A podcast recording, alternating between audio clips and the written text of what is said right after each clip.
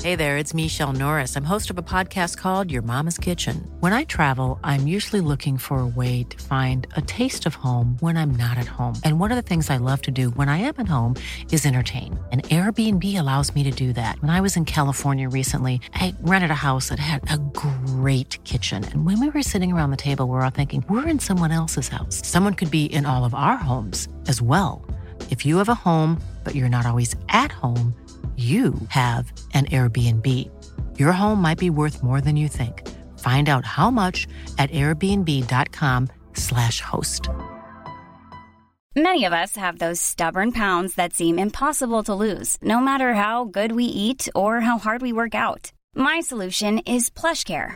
PlushCare is a leading telehealth provider with doctors who are there for you day and night to partner with you in your weight loss journey. They can prescribe FDA-approved weight loss medications like Wagovi and Zepbound for those who qualify.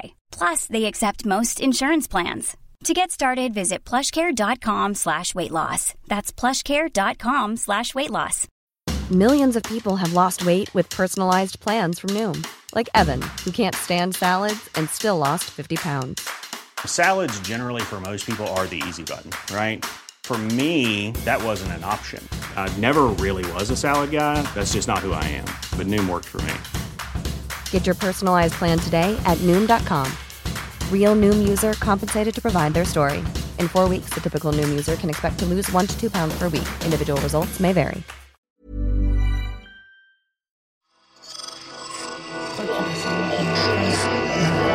Esse podcast é apresentado por b9.com.br.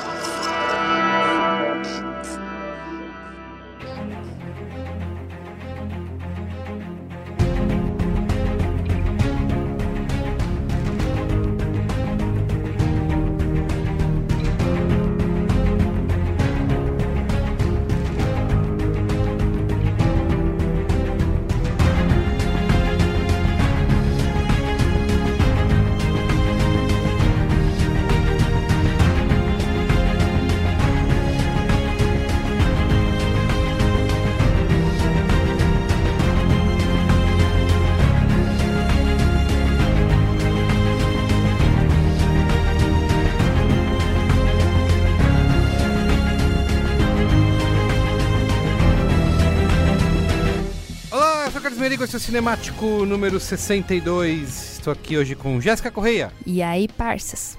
Pedro Estraza. Salve, salve, povo de Bacurau. E daqui a pouco chega Olga Mendonça, certo? Exatamente. Isso aí. Tá a caminho. E Robson Bravo, onde tá hoje? No Rally dos Sertões. Tá Sem lá zoeira. Fazendo conteúdo pro emprego, No, tá né? no sertão mesmo, Tá, né? tá, tá lá comendo batata Ele- uau. Ele ficou muito temático ao programa. É, ele ficou tão empolgado com o Bacurau que ele foi ver de perto. Isso. Vai ver ao vivo Bacurau. Muito bem. Vocês já sabem que hoje a gente vai falar de Bacurau, né? Já tomou spoiler. E vamos falar também de Yesterday. São duas estreias dessa semana. Né? Isso.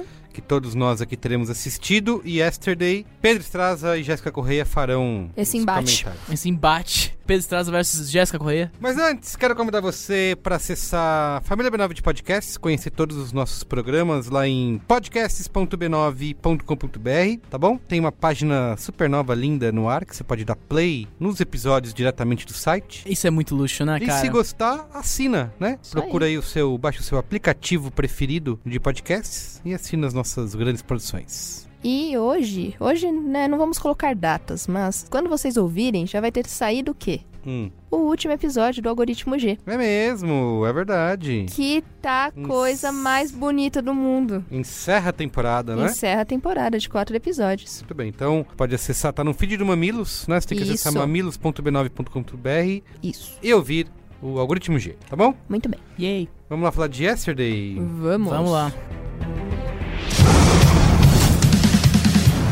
John Paul, George, and Ringo, the Beatles. No. Stop it. Yesterday. It's one of the greatest songs ever written. Well, it's not Coldplay. It's not Fix You. Is it just you writing the songs? Yes. But is it? I, d- I don't know.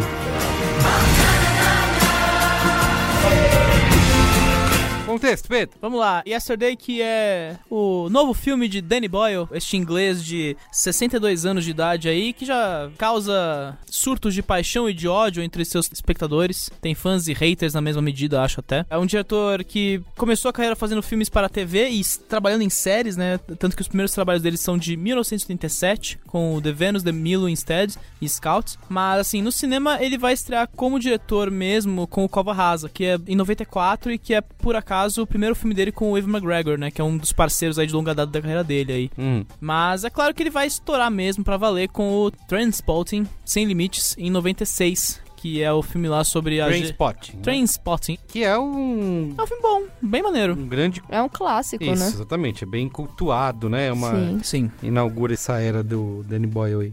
que vai e também fala do dessa geração um pouco é uma das várias gerações perdidas do Reino Unido aí da Uhum. Inglaterra, né? Que veio a ter sequência recentemente, né? Sim, Eu não vi isso. esse ainda, o Também Transporting não. 2. É, ele vai ser uma. é, inclusive, ele pertence a essa fase mais recente da carreira do Danny Boyle, que a gente já chega, mas também é uma fase meio altos e baixos, é, é estranha. Mas já vamos chegar lá porque. de- Pedro, não é porque você não gosta, Desculpa, é, não é. mas é um clássico. Fala- clássico! Usa as palavras. É ótimo! Usa as O primeiro palavras. é Mas transporte é um clássico. é o melhor filme do Danny Não, Boyle. Assim, Fica a sua bom, opinião eu não sei. conta agora.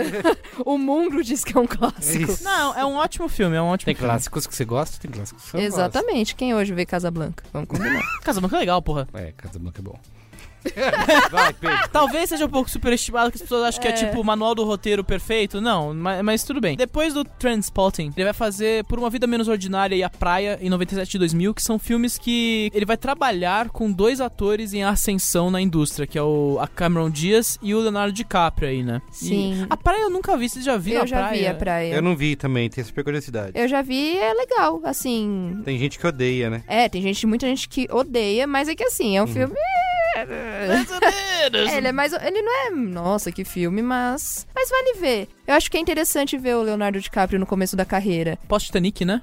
Isso, É. isso. É. Essa fase do DiCaprio me fascina, porque realmente é aquela fase que ele tá boy ainda, né? Tipo, é, Colírio todo Capricho. fofinho, é, colírio capricho, é. Então, é, e agora que ele virou esse super astro consumado de Hollywood, é o last, last drama star aí da, da vida. Eu tenho essa curiosidade. Mas eu acho que vale ainda. Enfim, depois desses dois filmes aí que ele. Eu acho que ele, pelo menos da minha curta experiência analisando a carreira do Boyle ali, são trabalhos que ele vai tentar criar laços com Hollywood. Ele vai se aventurar um pouco pelo cinema de gênero. Em 2002 ele produz O Extermínio, que é aquele 28 Days Later, Um grande filme. que é escrito pelo Alex Garland, que foi o cara que escreveu Ex Machina e o Dirigiu, né, o Ex Machina. né? Uhum. Dirigiu o Ex Machina e dirigiu e também esse o... recente agora que Aniquilação? é o... Aniquilação, Isso. exatamente. Que é um- isso. E teve um filme que tava na minha lista há bastante tempo do Danny Boyle que eu nunca tinha visto, que é o Sunshine. Alerta Solar? Que é, o Alex Flack, que o, o Alex Garland também é o roteirista do Sério? filme, né? Não É. tinha, não tinha pedaço. E assim, eu tinha ouvido bastante elogios, né, em relação ao Sunshine, até por isso que eu, ele estava na minha lista, mas gosto do que ele tenta fazer ali, uma atmosfera meio alien, mas acho que o filme meio que se trai no final. Enfim, eu no programa não é sobre Sunshine, é sobre. Não, mas é, é isso que eu acho interessante do Danny Boyle, né? Ele vai se aventurar por várias coisinhas. É, ele permeia por muitos gêneros e tipos diferentes, né? É, e eu acho que o estilo dele vai criando essa, essa divisão entre pessoas que amam e pessoas que odeiam muito forte a- o cinema dele. E que vai culminar na porra do Quem Quer Ser Um Mas Milionário. você não gosta? É, eu não entendo também isso. Cara. É um, um ranço que essa garotada cinéfila tem. Vamos lá. Eu acho a ele- trilha sonora de Quem Quer Ser Um Que Milionário trilha eu sonora, acho o filme foda. É bom, velho. É bom. É ok o filme. Pra ganhar Oscar, não. Ah, essa aí é outra discussão. Não, cara. mas Se for- honestamente, foda-se o Oscar. né? É, exato, exato. É, mas- Se a gente for entrar aqui em programa É. que merece, não merece ganhar, o que foi, ganhou. É, Fudeu a última década, né? Então, mas Então, é um cara. bom filme, cara. Não Eu é acho um... ok. Cara, o último Oscar que ganhou foi Green Book. Vamos terminar. Exato! Assim, Isso deveria ser um tipo pra cancelar o Oscar. é, né? exa- deveria ser o último. Deveria. As tá ideias. cancelado. Tá cancelado. Não é argumento. Isso, vai. Mas enfim, é Mas uma... foi um puta de um sucesso na época. Foi, com mas certeza. Explodiu, cara. O Dev Patel que ganhou. o- Não, não ganhou nada. Não chegou a ser Não, indicada, não- né? Ele não. Foi, inclusive, curiosidade de Oscar. Momento Ô, trivia. Pedro, eu não tô falando de prêmios materiais, de troféuzinho de ouro, não. Eu tô falando de ganhou o mundo, né? A É, partir do. foi... desse- Visibilidade. É, exatamente. Virou o dinheiro favorito de Hollywood. É.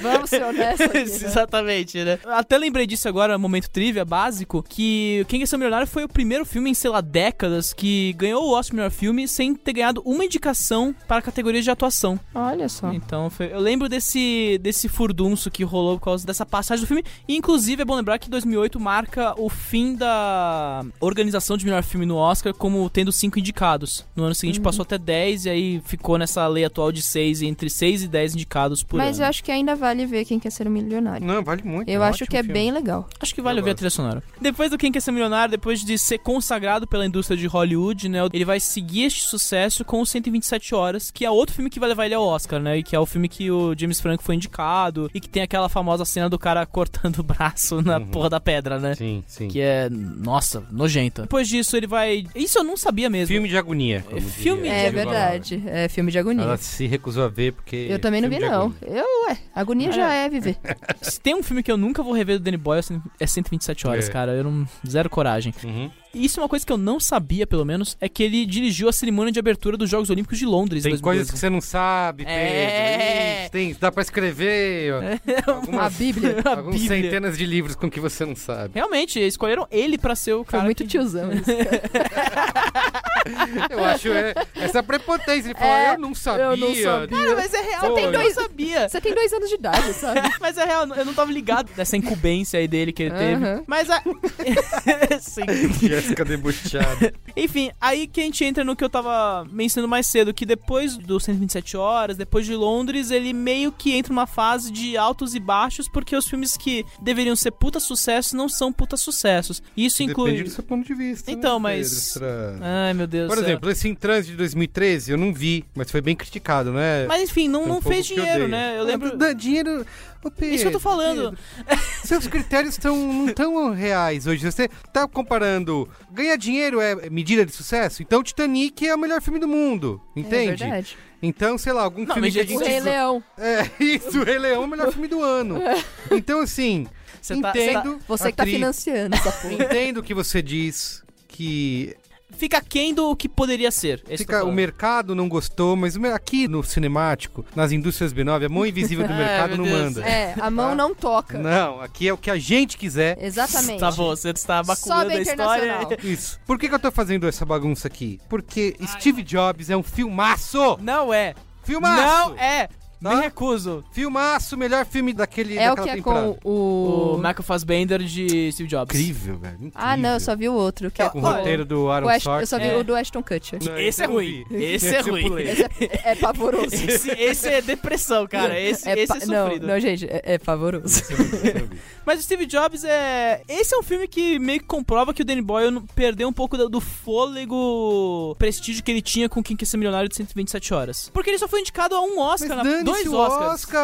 A gente acabou de falar que é Assim, de verdade, ó, eu não quero usar... Mas, eh, cara, eu... ele é um medidor da, do Não, quanto não, ele não. é reconhecido, de quanto ele tá sendo levado ali pela, pela indústria. E um filme desse, que era a adaptação de um livro do Walter Isaacson, a biografia do Walter Isaacson sobre o Steve Jobs, era uma e coisa. o que ele faz com isso é incrível, né? Todo mundo, se fosse um filme biografia, Steve Jobs na infância, andando de bicicleta no subúrbio americano e crescendo, inventando Mac na garagem. Que é todo o do mundo- Ashton Kutcher. Todo mundo ia falar, nossa, mas que filme mais Boring. coxinha, que filme mais esquemático. Quando o cara faz uma coisa absolutamente criativa de pegar três momentos diferentes e costurar isso de uma maneira. Faltam palavras pra descrever.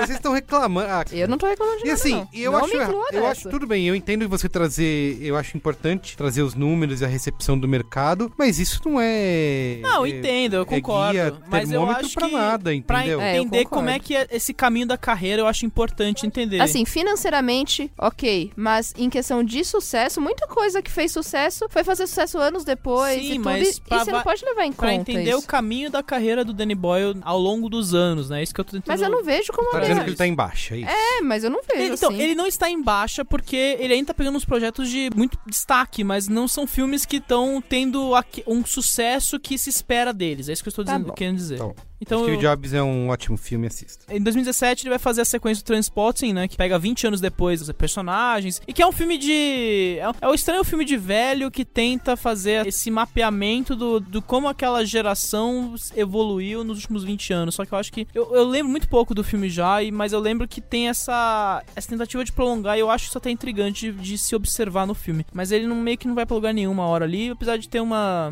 um bom uso de Jeff McGregor É, ali. por ser a sequência de um clássico, né? Sim. Pedro Strauss, use as palavras. é, se esperava uma, uma repercussão, né? Uma, um, um pouco foi maior, meio que assim. deu um culto, né? passou meio batido, né? é o verdade. Trainspotting 2. Em 2018, e agora chegando ao Yesterday, né? e o Danny Boyle estava cotado para dirigir o 007. Ele ia ser o diretor deste bom de 25 que a gente agora sabe que é o No Time to Die. Só que por diferenças criativas e por conta da agenda que ele tinha com o Yesterday. Yesterday, ele acabou recusando o projeto. Enfim, tirando Danny Boyle, tirando um pouco a a tensão de lado que meio que se formou nesse programa subitamente. É, Vai se formar mais tensão Nossa, vai ficar tenso isso. se você falar mal do Richard Curtis.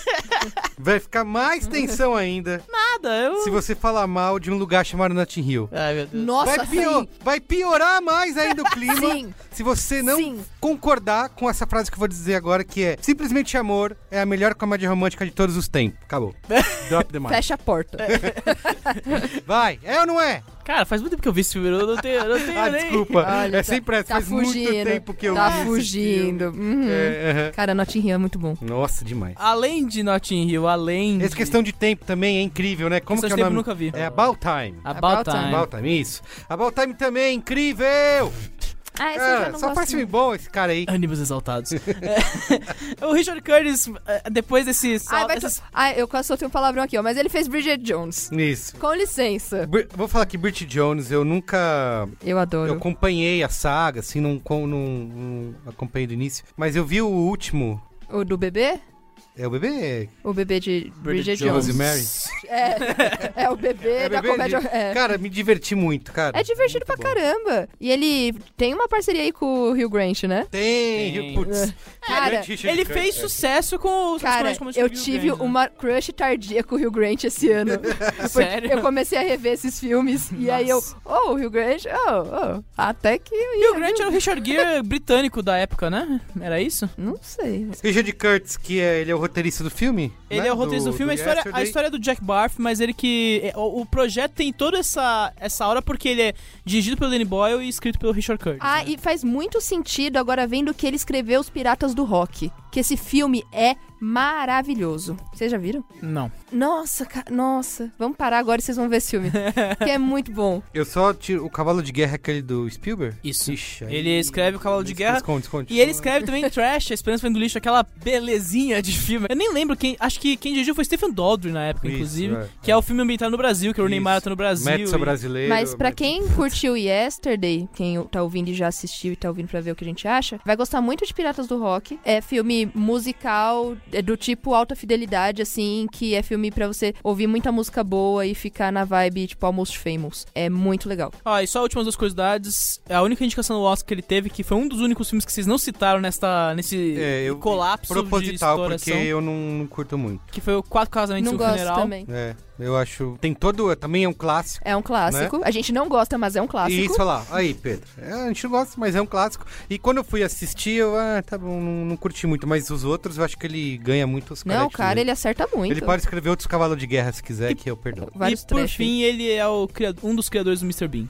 É, sinopse, Jéssica. Após sofrer um acidente, um cantor e compositor acorda em uma estranha realidade em que ele é a única pessoa que lembra dos Beatles. Com as músicas de seus ídolos, ele se transforma em um grande sucesso, mas a fama tem o seu preço. Muito bem. Eu vi o trailer do filme e achei só o argumento muito interessante. É maravilhoso! É muito bom aquele filme que se fala, como ninguém pensou nisso antes? É, é. Dá pra fazer uma série de... Dá!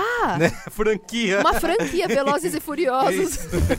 Uma franquia e si. E se, nossa, total. E a repercussão, Va- Pedro? Vamos falar de repercussão, né? Depois desse. Vocês estão muito apaixonados hoje, assim, pela, Pela pelo arte. cinema, né? E eu Muito- nem vi o filme. Exatamente. ah, no Leatherbox o filme teve uma um média de 3.1 nesses dois meses que ele estreou desde que ele, Injusto. que ele, que ele saiu nos cinemas americanos. No Rotten Tomatoes, a métrica da crítica ficou 63% de aprovação, Tá errado. com oit- e 89% do público aprovou o Tá filme. correto. No Metacritic, 56, a nota é de 56 de 100. Não gostei. Público gostando mais. É, eu, eu, eu sou a voz do povo. Ó, o filme no momento acumula 134 milhões de dólares ao redor do mundo. No Brasil, ele foi a, a melhor estreia dessa última semana. Ele fez 177 mil ingressos. É, Poxa. e 3,5 milhões de reais. Ficou em terceiro lugar atrás de Rei Leão, que ainda se mantém na segunda Caramba. posição.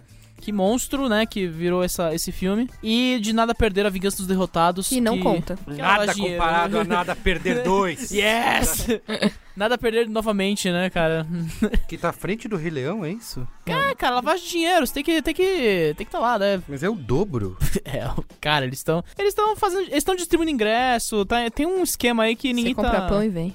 Exatamente. Ó, e nos Estados Unidos foram 73 milhões de dólares acumulados desde o lançamento do filme no fim de junho. O filme eu acho que já tá encerrando sua carreira por lá. E considerando o orçamento que foi de pouco menos de 30 milhões, ele compensou bem, apesar do lançamento meio abaixo do esperado. Foi só 17 milhões de dólares, considerando que é um filme que pega licenças de música dos Beatles e usou os Beatles como fator de divulgação. Sim. Eu acho que ficou um pouco abaixo do esperado. É uma informação aqui. Eles. Vocês estão falando com quem aqui? Com, com que licença. é informação! Aqui é informação. Eles compraram os direitos de, em média, 19, 20 músicas, mas eles usaram só, tipo, 17. É, o No 17 corte. Uhum. eu lembro, foi, uma, foi um número que me. que me- Caramba, me veio que também. eu, eu compro- Por que, que essa galera não vende na baseada assim, ó? É que é Leva bem caro, meu. É bem Eu caro. sei, Beatles mas- é caro pra Não, pra você ter uma ideia, tem direito na mão da família do Michael Jackson, Fazer né? um filme, né? É verdade, tem isso, né? é, Da horinha. um dos maiores tretas da história da música. Bom, vamos lá. Fala então o que vocês acharam de Yesterday, dirigido pelo Danny Boyle. Chega aí, Yoga. Tudo bem? E aí, tudo Muito certo bem, ó, com tem- vocês? Legal. Chegou Boa. aqui no, no meio da treta que vai começar. Me- Tá? No começo Já, da- Por já, quê? já cheguei tomando minha aguinha, me preparando, botando minha assim, luva. Ficando hidratado. porque a- eu acho que a Jéssica e o Pedro aqui, um Tá. dos dois não sai vivo hoje. Eu- Começa, eu não vou Pedro. sair vivo, né? Então, Vai lá, discordando. começa você, Jéssica. Fala o que você achou de Yesterday. Tá bom. Como algumas pessoas sabem, eu gosto muito de Beatles. gosto muito. Só que isso é uma faca de dois gumes. Porque eu posso ser muito mais crítica com as coisas que saem, correto? Uhum. Olha a cara do Olga pra mim. Então, então, peraí. Se você pode ser muito mais crítica, quer dizer que quando você gosta de algo. É que é muito bom. Exato. Isso Exatamente. aí. Essa é a lo... pensamento lógico. Exa- ex- isso, muito bem. Então, com esse pensamento lógico na mesa, ok? Ra- racional. Lógico e racional na mesa e correto, eu digo que eu chorei, ri e me emocionei na sala de cinema.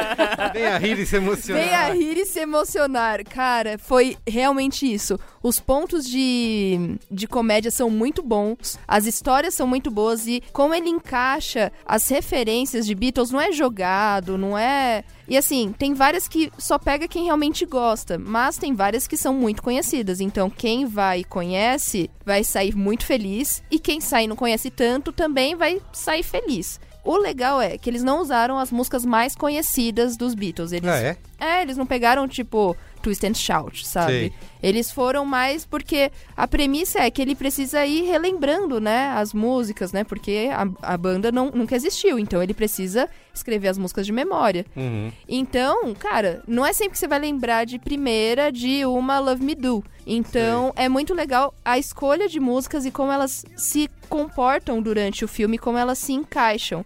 E tem. Ai, é é lindo, assim. é- É uma história fofa de amor. É, é? é Porque no trailer não tem amor, né?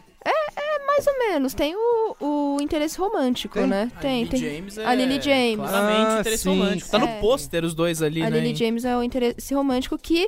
Assim, o filme é muito bom, mas eu acho que essa é uma parte que não foi muito bem desenvolvida, a relação amorosa dos dois, mas isso não, não estraga a experiência pra mim. E o Himesh Patel tá maravilhoso, ele tem muita personalidade, tem muito carisma, que é importante pra um filme desse, desse tamanho, e, e sobre quem eles estão representando, né? Que é a maior banda do mundo, e foda-se se você não concorda com isso. com isso, eu passo minha palavra pro Pedro. Você Vocês ficam me zoando como se eu, tiver, se eu tivesse odiado, assim, completamente o filme, achado o filme já a, a epítome de tudo que tá errado em Hollywood hoje, mas na verdade eu, eu venho. Mas é isso mesmo. Surprise, motherfucker! não, mas é, eu- na verdade eu, eu te- eu ainda não. Eu tô ainda com um pouco o julgamento. E o filme nem é hollywoodiano, o filme é inglês, né? Uhum.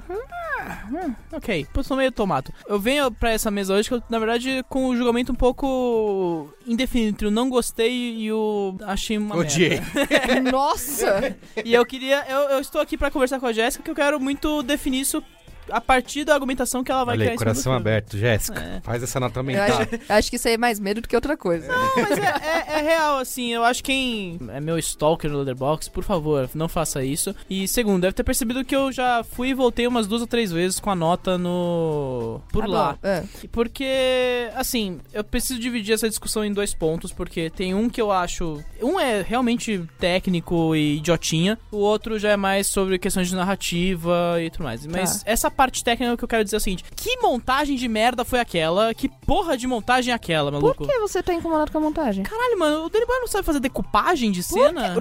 Por Cara, aqueles letreiros maluco, é, tem, uma, tem umas coisas assim de tipo, o cara tem uma cena com a Kate McKinnon, que ele, quando ele conhece a Kate McKinnon, logo depois do, Aham. do embate com o Ed Sim. Sheeran, né, que é uma piada recorrente do filme. Sim, sim. E ele coloca ela num plano ali sobre o piano com o cara. Aí você, beleza, ele quer fazer um contraplano pra mostrar a cara da da Kate McKinnon. A decisão do Danny Boy é completamente maluca. Ele pega a câmera e- e coloca do outro lado da sala pra filmar o... aquilo como se fosse o contraplano, só que não pega porra nenhuma. E aí rola uns planos inclinados muito louco Cara, do nada o, no filme. o plano inclinado, se você já assistiu a Hard Day's Night, faz sentido. Porque no momento da corrida. Porque assim, Beatles. já s- Tá bom. Silêncio.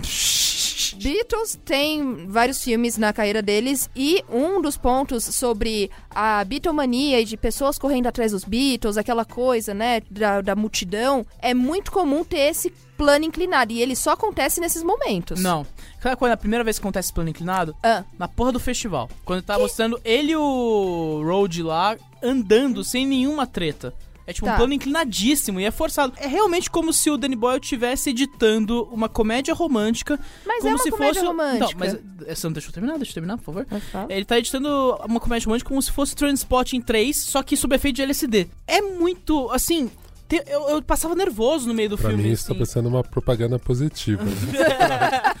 Cara, mas não tem propósito. Se era pra agredir, já me deu vontade de ver. É bad trip, tá ligado? É uma parada assim, no modo bad trip é, é- é muito agressivo em alguns momentos, assim. Tem momentos que ele, ele volta à normalidade até, que eu acho que é, é um momento de alívio até, mas tem uso de letreiros no filme pra definir localidades, assim. Tem momentos que eles estão entrando na estação e você sabe que é uma estação, mas ele vai e mostra o nome da estação inglesa lá. E você fica meio, cara, por quê? Aí vai terminar uma, rela- uma, Uma pergunta. uma sessão de treta entre a Lily James e o, e o Himesh Patel. E aí, tipo, corta já um letreiro gigante Los Angeles, ao invés de cortar pra, pra outra coisa que não é a cara da Lily James, saca? Vou então, te perguntar. eu tive esse primeiro problema com o filme. Você gosta de Scott Pilgrim? Adoro Scorpion, mas Scorpion, aí que tá. Não é, não, não é só porque você precisa- quer ser hiperativo que você não, Não, vale nada. Não é questão de hiperatividade, é questão dos letreiros, porque também tem muita inserção de informação gráfica no filme. Uhum. Como tem, acontece no Yesterday. E acontece no Yester. Assim Certo. acontece no Esquadrão Suicida também. A gente vai falar sobre isso. É, então, mas tem Não. que. Tem que você, você tá querendo jogar um, um contraponto positivo, tem que colocar um contraponto negativo aqui pra Não, mas estabelecer. o que eu quero dizer é que funciona. Cara, eu acho, eu acho assim, é, me dava nos nervos no meio do filme, assim, não era, era uma parada que escapava do que o filme se propunha a fazer. Tinha os momentos engraçadinhos, os cortes engraçadinhos pra, pra ver o negócio. Você da gostou do pesquisa. humor? Algumas partes do humor eu acho. Você ok. conhece Beatles? Eu gosto de Beatles, Tá. mas é, é, não, é- não, meu problema não é os Beatles, eu amo Beatles, não tenho nada Tá, contra os tá Beatles. bom. Então, Ah, que bom. É, não, pelo amor de Deus, tem, tem, tem um mínimo denominador comum nessa conversa, né? Tá. Mas enfim, tem esse lado que é uma coisa que, assim, realmente me quebrou muito as pernas no meio do filme. Porque tinha momentos que o Danny Boyle, sei lá, fritava no meio da sala de montagem. Eu imagino o montador, tipo, no cantinho, pelo amor de Deus, não acaba com a minha carreira. E o, e o Danny Boyle, mais letreiros, mais letreiro, mais policlinado, mais letreiro. Então teve, Mas- esse, teve essa primeira parte.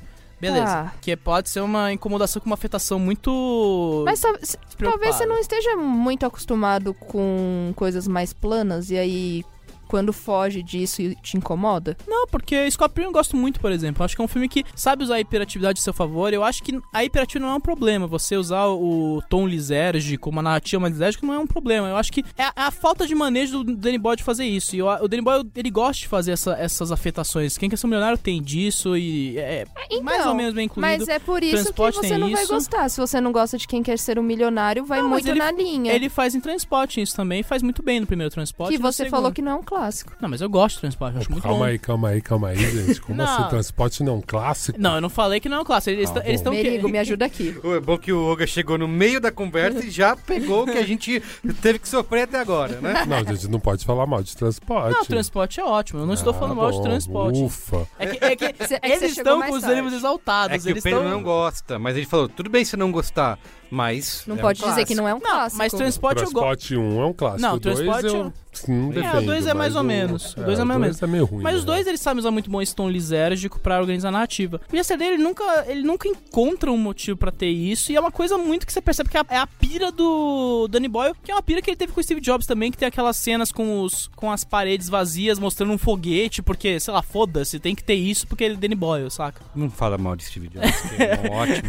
Ai, É, meu Deus do céu. Você Enfim, precisa, fa- pra, você precisa, pra fazer sua argumentação, atacar o de Steve Jobs? precisa, porque o livro é muito mais foda que aquela não porra de filme. precisa. Mas O, filme, o livro é uma biografia. Mas é maravilhoso. Uma não ficção. A ideia, da, bi- a ideia do, da- do filme é boa, mas o filme é mais ou menos. Pedro tá usando aquela técnica do pai que chega e fala assim, ó, você não podia ser igual ao seu irmão?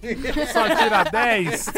Nunca elogio o irmão, mas pra humilhar o filho, É. Precisa "Não podia citar. ser igual ao seu irmão. Só tirar 10, você é um vagabundo. Enfim, mas tá tem certo. essa parte da discussão eu- que aí é realmente é. Aí vai bater no gosto mesmo, É, né? Eu- exatamente. Eu, sou designer, eu adoro ver letreiro em Eu cima de também, coisa. eu também sou designer. Mas eu sei que é essa coisa de ser designer, né? É, Que não, e a gente gosta. fica louco A com gente essas não se inserções. importa, é, a gente É. acha mó legal. Mas eu entendo que às vezes é demais. Tem filmes que eu acho bom, tem filmes que eu acho ruim. exatamente. então Nesse Sim. caso, eu acho que é vai muito. batendo. É Se não muito- atrapalha a história. Não atrapalha. É, então, aí Não que. atrapalha. Tipo Zumbilândia, que É, tem... então. verdade, eu Não, acho não. curiosa Ele a pontua votação. os lugares onde eles estão, porque tem muito vai e volta, sabe? Por causa Uhum. da carreira de. Ai, vai de jatinho pra um canto, pro outro, daí eles estão em Londres, depois estão em Aquele é Los treino na Angeles. cara da Lily Hum. James, cara. Tem, tem uns momentos que eu olho e f- que dá até. dá um. Eu tento esquecer, porque dá- dá um nervoso lembrar daquilo. Enfim, tem essa parte, mas. que é um cinema pop, né? Cara, ele é Mas não, muito pop não precisa pop. ser lixo, é isso que eu tô Mas falando. não é um lixo. Isso que é vantagem, não dá! Enfim, eu, Calma, eu, tô gente. tentando, eu tô tentando levar pra segunda parte, que é uma parte que eu acho que Ah. Tá, entra um vamos pouco lá, mais na vamos. discussão. Tá.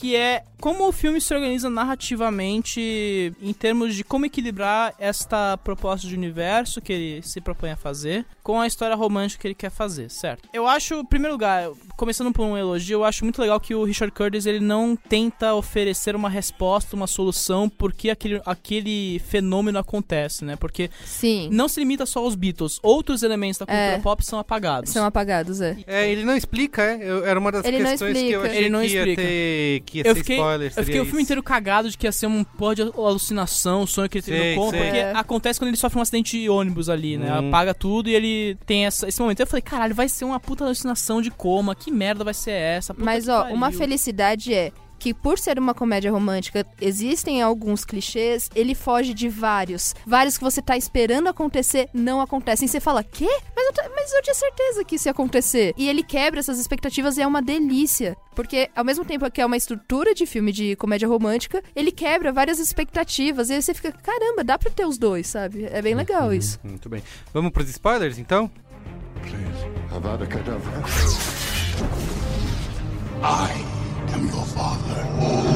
A boy's best friend is his mother. What's in the fucking box?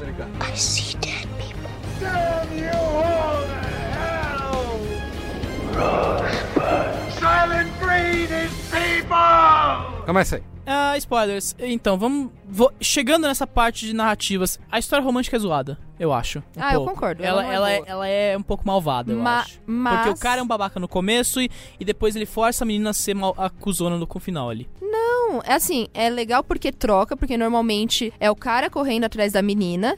E nesse filme não, é a menina que sempre foi apaixonada por ele e ele nunca percebe e quando ele percebe quando ele tá indo é atrás da carreira dele de músico e ela fala: "Putz, eu sempre gostei de você, quando é que eu caí na, é, na lista de amigos e não fui pra de namorada?" E meu, não é tão comum você ver isso. E é gostoso tipo colocar também o menino nessa posição, sabe, de objeto desejado de uma certa forma. Eu acho que foge também desse clichêzão que é sempre a menina ser o, o negócio. Mas não, não resvala em machismo isso? Então, porque força a menina, ela fica na posição. Do jeito que é posto, né? Não Ela sei. Tô força a aqui menina- problematizando. Eu já Ah, tô sim. nesse nível. Problematizo sempre.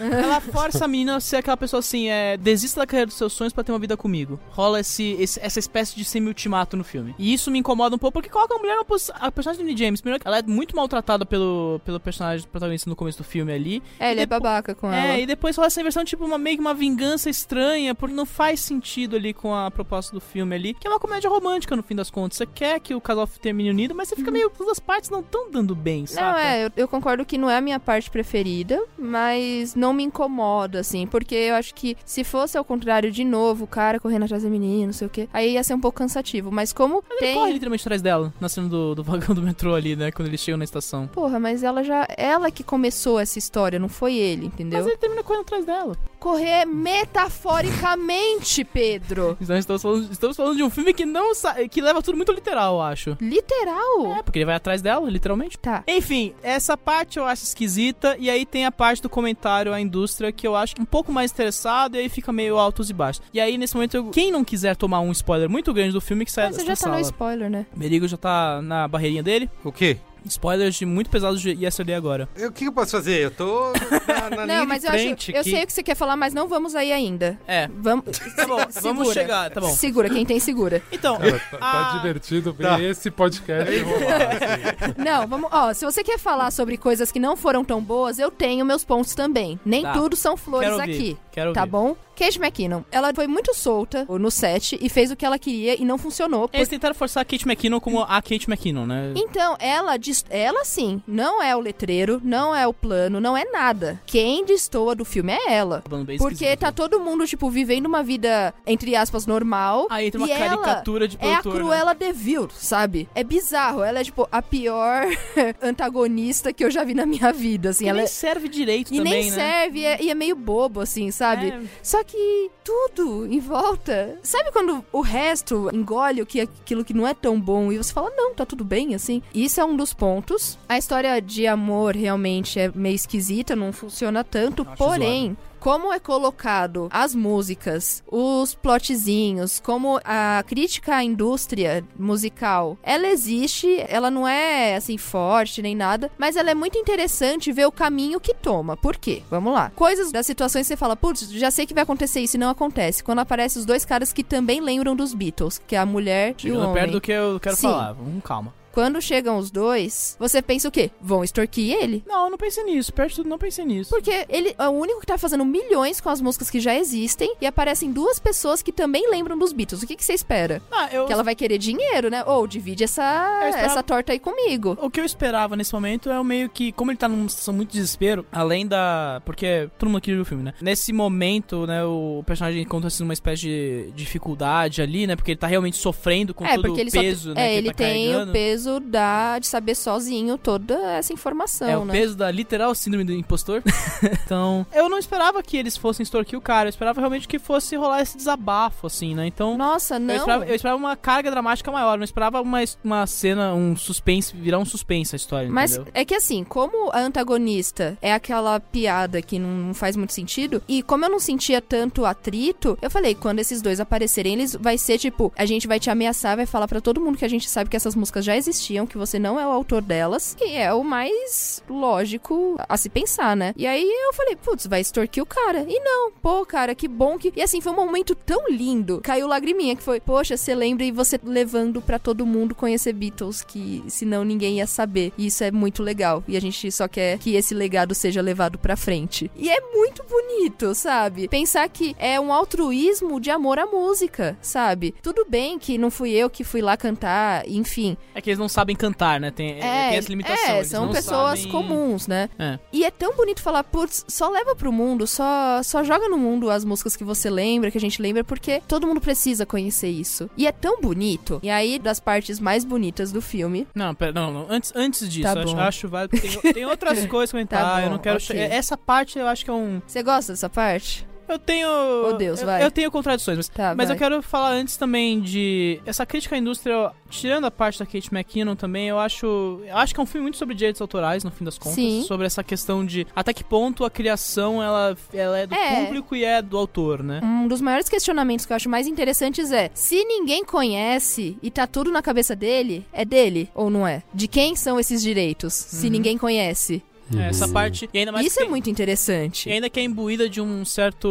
um olhar meio um pouco conservador, né? Que aí cai um pouco no personagem do Ed Sheeran, né? Na figura Nossa, cara, satírica do Ed se, Sheeran. É. tem- se eu tenho uma crítica, esse filme é o Ed Sheeran. Puta que me pariu, podia ter 200 menos Ed Sheeran nesse filme. Porque ele é um. Ele vira uma piada de. E é uma, e é uma zoeira com o Ed Sheeran, né? Porque ele. Recentemente ele se tornou o artista que fez a turnê mais milionária da história, que superou o YouTube, né? Então ele se tornou esse grande fenômeno da música, né? Ele é esse grande fenômeno da, da música hoje. E engraçado que o Ed Sheeran você chama de grande fenômeno da música, né? mas tudo bem, continua. Mas ele, ele é o fenômeno monetário, o fenômeno mercado, mercadológico de fazer dinheiro pra cacete, né? Ele, fez, Tá ele tá bom. três anos fazendo essa porra de turnê que, do The Shape of You, né? O que fala de John Lennon, né?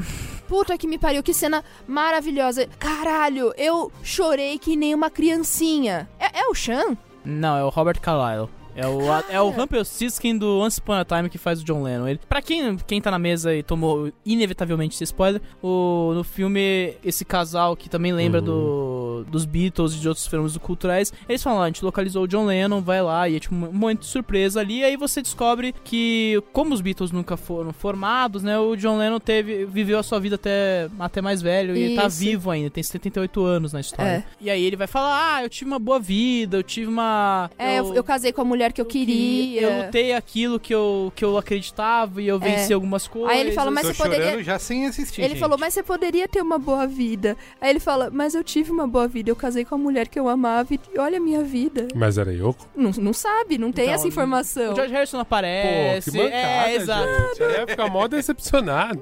E assim, gente, na boa, assim, na hora que abre a porta e você olha aquela cara velha, assim, a forma que ele coloca é muito bonito, porque é da parte do cara falando, putz, mas eu tô aqui com essa montanha de dinheiro que são de vocês, sei lá, porque o cara, na verdade, não é o John, John Lennon, né? Não, Robert Carlyle, ele é. Não, não. É uma. Justamente, o ator que se apropriou ali dessas músicas. Ah, então, não, e assim, o personagem não é o John, John, John Lennon, né? Não é assim que eu li, pelo menos no filme. É uma, é uma, Ah. é uma representação. É Então, uma então- representação. As ide- tanto que o personagem ele cumpre uma função narrativa específica de falar pro cara, ah, dá pra você ser feliz largando a mão do dinheiro. Tem essa. É, é. Aí que eu acho que. Não, assim, é uma representação do que seria se tivesse vivo e se os Beatles não tivessem existido, né? Como que seria a vida de um John Lennon sem os Beatles? A vida dele que era... Gente, os Beatles, eles eram operários, né? Era década de 50, 60, os caras eram operários. Eles moravam num bairro, né, pobre. Então, a vida do cara é uma vida extremamente simples. E ele fala que a vida dele foi maravilhosa. E não teve Beatles na vida dele, sabe? É uma das coisas mais bonitas que é um encontro tão bonito. Eu não, não- não tenho palavras, assim, de verdade. Eu achava que eu ia gostar e tal. Falei, ah, que premissa legal e tal. Realmente, como que seria? Só que esse momento trouxe um peso. de- Bateu. bateu assim, tipo, meu Deus. Foi, nossa, é o ponto alto do filme de longe, assim, pra mim. E completa o resto. Não, não tenho o que falar. eu fico batendo ali. Eu não sei se é uma coisa que, a- para além da, de ser uma coisa que atende muito quem é fã de Beatles e quem não é fã de Beatles hoje, né? É basicamente uma. É difícil achar alguém que não seja fã dos Beatles hoje. Ah, é fácil. Não, mas assim, na massa global é difícil não achar um- alguém que não goste de Beatles, né? Então. É fácil. É fácil, sim. É fácil achar fácil. até quem não conhece. Quem não sabe que Beatles, né? existe. Isso. Bom, é... Provavelmente na- Mas, na- nessa era. para além do, desse atendimento pros fãs, eu, eu não sei, eu, eu não, é, não me atingiu tanto quanto... Não é uma coisa que foi pensada nesse propósito da vida do personagem. Ele atende um propósito da trama, então eu ainda estou dividido sobre essa parte. Enfim, eu entendo esse lado da Jéssica que ela fala, porque eu acho que também é, um- é o momento que tenta unir todas essas pontas que o filme libera, assim, ao longo da história. Mas Dá notinhas? vamos a notinhas. Quantas estrelas você dá, Pedro? Duas estrelas. Duas estrelas. E você, Jéssica? Dou quatro. Porque tem muito a tier. O país está dividido e esse podcast também. Olha Eu quero a atualização depois com a nota do Merigo, isso aqui. Eu vou, já convidei a Ju aqui pra gente assistir na quarta-feira. Parte 2 de Mesmo Yesterday. tendo tomado todos os spoilers. Ah, Na parte 2 tem spoiler do é Eu posso Heróis de dar- Hollywood. falar a opinião da minha mãe aqui, que ela foi assistir e achou incrível. Tá, é. Eu concordo com a mãe Achou- do Merigo. Ela mandou assim, É lindo! Foi o que ela lindo. escreveu. Concordo com a mãe do Merigo. Eu acho que a nota dela tem que contar nessa mesa. Muito bem.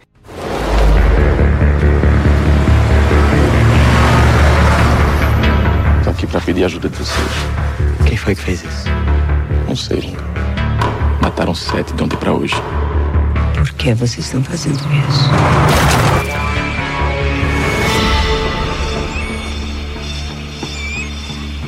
Você quer viver ou morrer?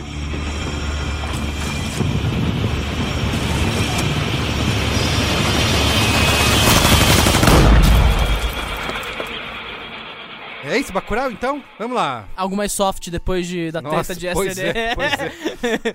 Não, Bacurau vai ser 5 minutos. É foda pra caralho. É foda pra caralho? É foda pra caralho. Valeu. Vai lá, Pedro, faz aí o contexto do nosso amigo Kleber Mendonça Filho. Clebão da Massa, KMF do coração, esse cara aí que tá despertando paixões ao redor do país. E é bom lembrar que o filme não é só dele, é do Juliano Dornelles também, começando pelo Dornelles, é, começando na verdade pelo Clebão. Eles criaram juntos né, o argumento do filme, aí decidiram, como eles estavam sempre participando de um processo que dizem eles há 10 anos já estava em gestação, Duas pessoas de Recife, E isso né? não duas fazia que tem uma essa- sentido eles dirigirem separados e se juntaram pra fazer o filme. Kleber Mendonça Filho, quem não conhece, ele teve uma carreira longa como crítico de cinema, né? Ele é formado em jornalismo, então ele trabalhou como jornalista e crítico de cinema durante ali os anos 90 e começo dos anos 2000. Ele trabalhou em, em jornais como a Folha de São Paulo e o Jornal do Comércio, mas ele é, ele é muito conhecido pela galera cinéfila, né, essa cinefilia suja, pelo trabalho que ele fazia... quê? Cinefilia suja. Cinefilia suja. É, cara, cinefilia suja, bem-vindo a esse universo. Mas ele tinha um blog chamado Cinemascópio.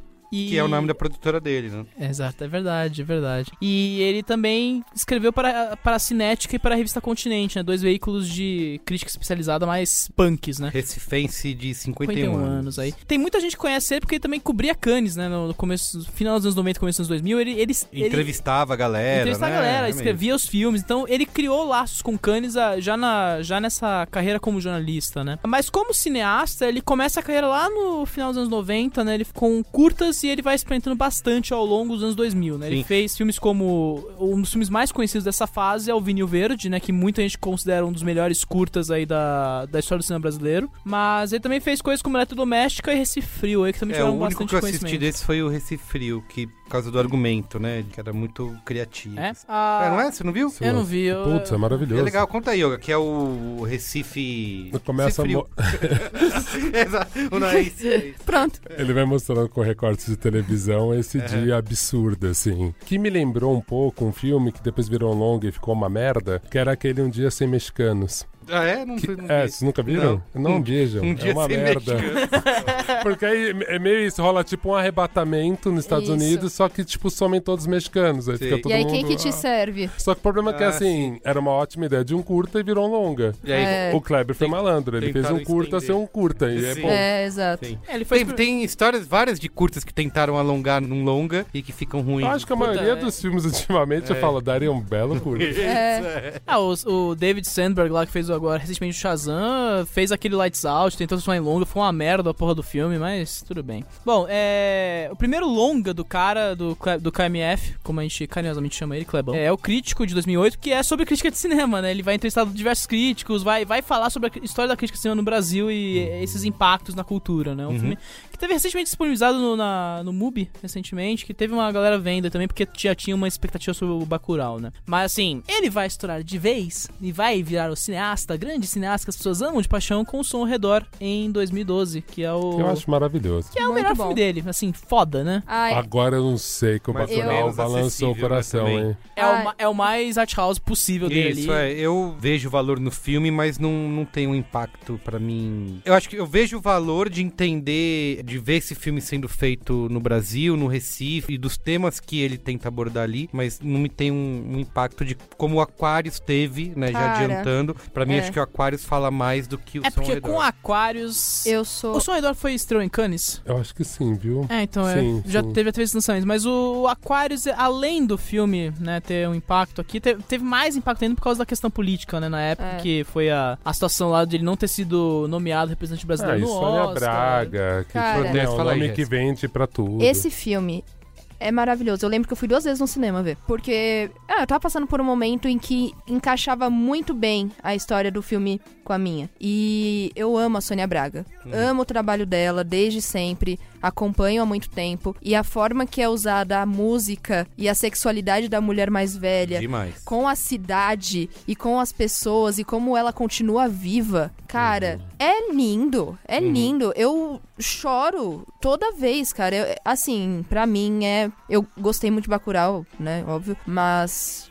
Aquarius, de longe, assim, disparado, é o meu filme preferido dele. Ai, É. Não deixa Mas de eu ser acho uma... que, independente disso, ele virou um nome que é buscado, né? Assim, Sim. ele anuncia que vai fazer um filme. Não, ele Já- Pessoas virou. ficam Ele atentas. virou uma estrela a partir do Aquarius, porque o Som ao Redor já criou todo uma, um hype sobre ele na comunidade que acompanha cinema Isso, muito tem- avidamente. E assim, eu Mas o acho que. Aquarius orcutizou o cara e foi muito foda isso, né? Uhum, Então ele virou meio que esse grande diretor aí que as pessoas gostam É, muito, assim. Eu né? vou fazer uma comparação aqui. Ih, lá vem, lá vem. Lá vem a É, comparação. Eu acho que eu sei o que você vai falar, mas tudo O bem. que, que eu vou falar? Que se- que ele é o Tarantino brasileiro? Exatamente. ah, eu- esse meu filho entende, sabe tudo que eu vou falar.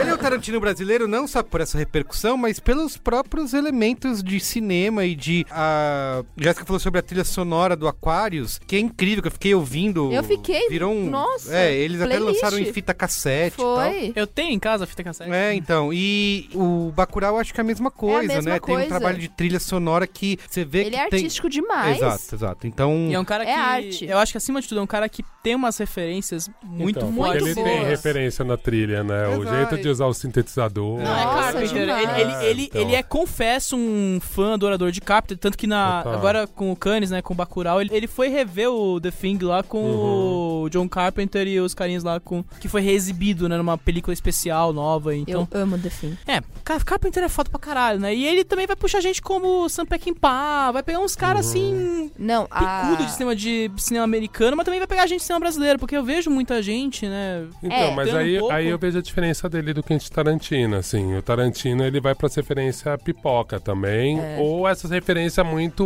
obscura. Mas é, o, o Tarantino parece ser mais nerd do que arte, Sim, sabe? sim. E eu já acho que as Que o- referências que o Kleber Mendonça... do Kleber são mais de arte, eu acho entendeu? que Que, no- é isso que eu acho a beleza Verdade. do Som ao Redor. Que assim, o Som ao Redor, ele t- é um bom filme e ele te ganha sem nenhum recurso fácil. Uhum. O Som ao Redor, você não vai lembrar da trilha, porque o Som ao Redor é o Som ao Redor. Uhum. Você tem que prestar atenção em tudo. Uhum. Então, isso que eu dou um puta valor no Som ao Redor, assim. E o Som ao Redor, ele ao mesmo tempo não tava dentro do hype de todos. Tipo assim, cara, o cinema do Nordeste tá foda. É mesmo. Ele Depois, começou cara. a criar essa onda junto com uma, uma geração aí. Puta, é verdade. cara, então- É bom lembrar, né? Então- Gabriel Mascaro, Kleber, começa a surgir. Mas a ali, minha né? comparação com o Tarantino é também a mistura de gêneros, né? Que ele faz, Sim, principalmente sim. agora no... No princi- Bacurau. Agora no Bacurau, né? Nos outros acho que não dá pra considerar, mas assistindo o Bacurau, ainda mais sendo no sertão e tal, e do jeito que ele mistura os gêneros, me lembrou bastante quem é o outro diretor que faz igual, sabe? E... Ainda comparando nessa questão do nome, eu acho que daqui a pouco o Kleber Mendonça Filho pode colocar o quarto filme de Kleber Mendonça Filho Uhum. antes dos. Eu só acho que ele não vai fazer No isso trailer. porque a reputação que eu. Não as dá, pessoas eu sei, que conhecem. eu tô, não, não, mas. tô brincando, Pê. É, eu sei, mas as- o que eu conheço, as que as pessoas dizem que se relacionam com ele é que ele é bastante tímido até, né? E é muito engraçado porque o Twitter dele, o Instagram dele é super pavão, exibicionista, assim, não, mas mas dizem ele que é bem reina dele. Exatamente. E eu acho legal destacar nessa evolução desses últimos três filmes é que você vê o que o Logan falou, eu acho que é muito certeiro. Que o Sonhador é muito filme que pega por elementos muito estranhos e é um filme que segue muito leis de cinema de arte brasileiro, ali do que permeou essa década inteira, mas ele foi progressivamente abraçando o cinema popular, um, um pouco mais cinema de gênero, cada vez mais, você vê que o Uhum. Aquário já é um pouco mais tradicional, e Isso. a gente chega no Bacurau que é um cinema de gênero puro e simples ali, Mas eu né? acho que uma coisa- sem bem perder feito. a- o craftsman, né, que do o negócio. Clebinho. eu Clebinho. go- Clebão. Clebinho, que eu gosto muito é. Eu não tô falando que eu sou cineasta, obviamente. Estou aqui, né? Só dando meus pitacos. Mas a forma como ele deixa a cultura brasileira interessante pra quem foge, assim, ah, eu não gosto tanto de música brasileira, ah, eu não gosto de cinema brasileiro. Ele fala: não, ó, isso aqui pode ser legal. Eu acho que ele empacota de uma forma muito interessante. Ele deixa cool. Ele deixa legal. E, por exemplo, a trilha sonora de Aquários, pra mim, foi ficar ouvindo. Assim, eu sou muito. fã- Eu gosto muito de Roberto Carlos, mas ficar ouvindo Gal, sabe? Você viu o Celto Sueli? Não. Cocaína. né? Puta, Tá, assista o Celto Sueli, cara. É. Então você vai se impactar muito. O Celto Curiosamente- Sueli, você pega a trilha e a trilha é toda em cima do, do brega. Aham. E, cara, você sai com a mesma sensação, só que com músicas mais difíceis. Sim, e eu acho que ele. Exato, ele envelopa de uma forma que fica muito legal e que você quer continuar procurando. E de uma forma que a gente. Agora, crítica social foda, estão preparados? Que, que é.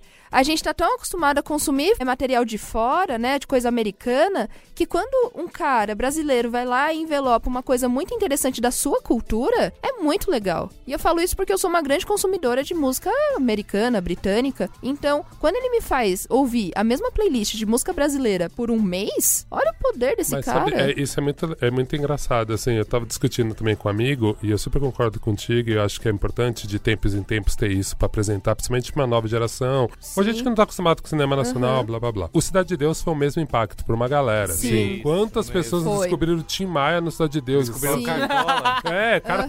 Descobriram Cartola. E assim, é, é aquilo, assim, eu posso ser um velho chato e ficar tipo, ai, bora em life, sério. Vocês descobriram que pre- vocês descobriram música preta brasileira agora, parabéns. né? Precisa alguém fazer um filme que parece um filme de Hollywood, que é o Sim, Cidade de Deus. sim. Tanto que os gringos piravam Piram, o Cidade de hum, Deus. até hoje, porque era né? muito fácil pra eles, né? O ritmo, é um Sim. filme, é um thriller, tipo, meu, policial, Sim. Uhum. feito no Brasil, assim. Então a galera vibrava. Mas é por isso que eu volto a defender o Clebinho no começo, assim, que eu falo assim, cara, não acho que é menor, eu acho que é, um, eu acho que é super difícil. É o que eu falo, é super difícil você fazer música pop. Uhum. Experimental é até mais fácil. Agora acertar aquele pop que, meu, Aham. todo mundo vai gostar, sua mãe vai Sim. gostar, uma criança vai gostar, é mais difícil, na Sim, maioria das claro. vezes. Uhum. Quando você faz um pop honesto, quando você não repete fórmulas. Uhum. E aí eu acho que o Kleber se destaca. Mas eu sempre dou valor pro quando o cara, quando eu vejo o cara no estado bruto, que sim, que pra mim é o som ao redor. Ele não usou nenhum artifício fácil pra fazer um puta Uhum, filme. sim. Os outros, ele usou muito bem. E é isso que É. vocês estão falando. As referências estão claras. Da onde tem muita gente que compara o Bacurau ao Derrante. Tem vários filmes que você fala assim, ah, isso aqui me lembra isso. Cada pedaço do filme, cada ato, falar igual cineasta, É. né? Cada ato do filme é um estilo de filmes. E isso é maravilhoso. O primeiro ato é um filme, o Uhum. segundo ato é um segundo filme, o terceiro ato é um- é uma loucura. Então, isso é demais. Mas eu sempre valorizo quem consegue, tipo, trabalhar no difícil. E eu acho que o Som ao Redor, ele joga no muito difícil. E aí os outros a gente já quer gostar do Clebinho, porque a gente É, se apaixonou é. por Aquários, porque a gente vê a Sônia de novo Exato. e fala, nossa, agora ela é sem maquiagem. Então, eu Aham. acho que por isso que eu volto a dizer assim: quem não viu, assista o Som ao Redor, é muito foda. Não acho que talvez até a melhor ordem pra descobrir a obra do Kleber seja justamente Bacurau, seja fazer o inverso. Ah, é Pra verdade. muitas pessoas, talvez É. seja a melhor coisa. Aham. Mas o Som ao Redor é. É, o puta Sonho filme. Agora e, cara, puta cês- filme. a sequência delirante do filme, assim, é uma parada. É uma, realmente uma coisa que precede muita. Ele, ele segue muita coisa, mas precede muita Cara, coisa. e do quem, cinema e quem brasileiro, né? viveu, quem viveu a ascensão da classe C, quem já foi pra Recife, Total, principalmente, velho. São Redor faz muito sentido. Faz muito sentido aquelas pessoas começando a ter acesso a algumas coisas, o jeito que a classe média começa a pensar que é rica e se arma, Uhum. é muito interessante. é. Eu acho que, por isso que eu falo, pra mim é menos óbvio que Aquários. Aquários é assim, Uhum. é mais olha, esse momento, pá, toma pra vocês. É uma repetição um pouco do, do que foi posto com o Sorredor no Aquarius ali, né? Ele, ele, ele faz essa repetição e eu acho que rola até um pouquinho com o Bacurau de novo. É uma progressão interessante. É que, de certa forma, né? o país também não mudou tanto, mas é muito louco porque no som ao redor a gente não tava vendo filmes assim.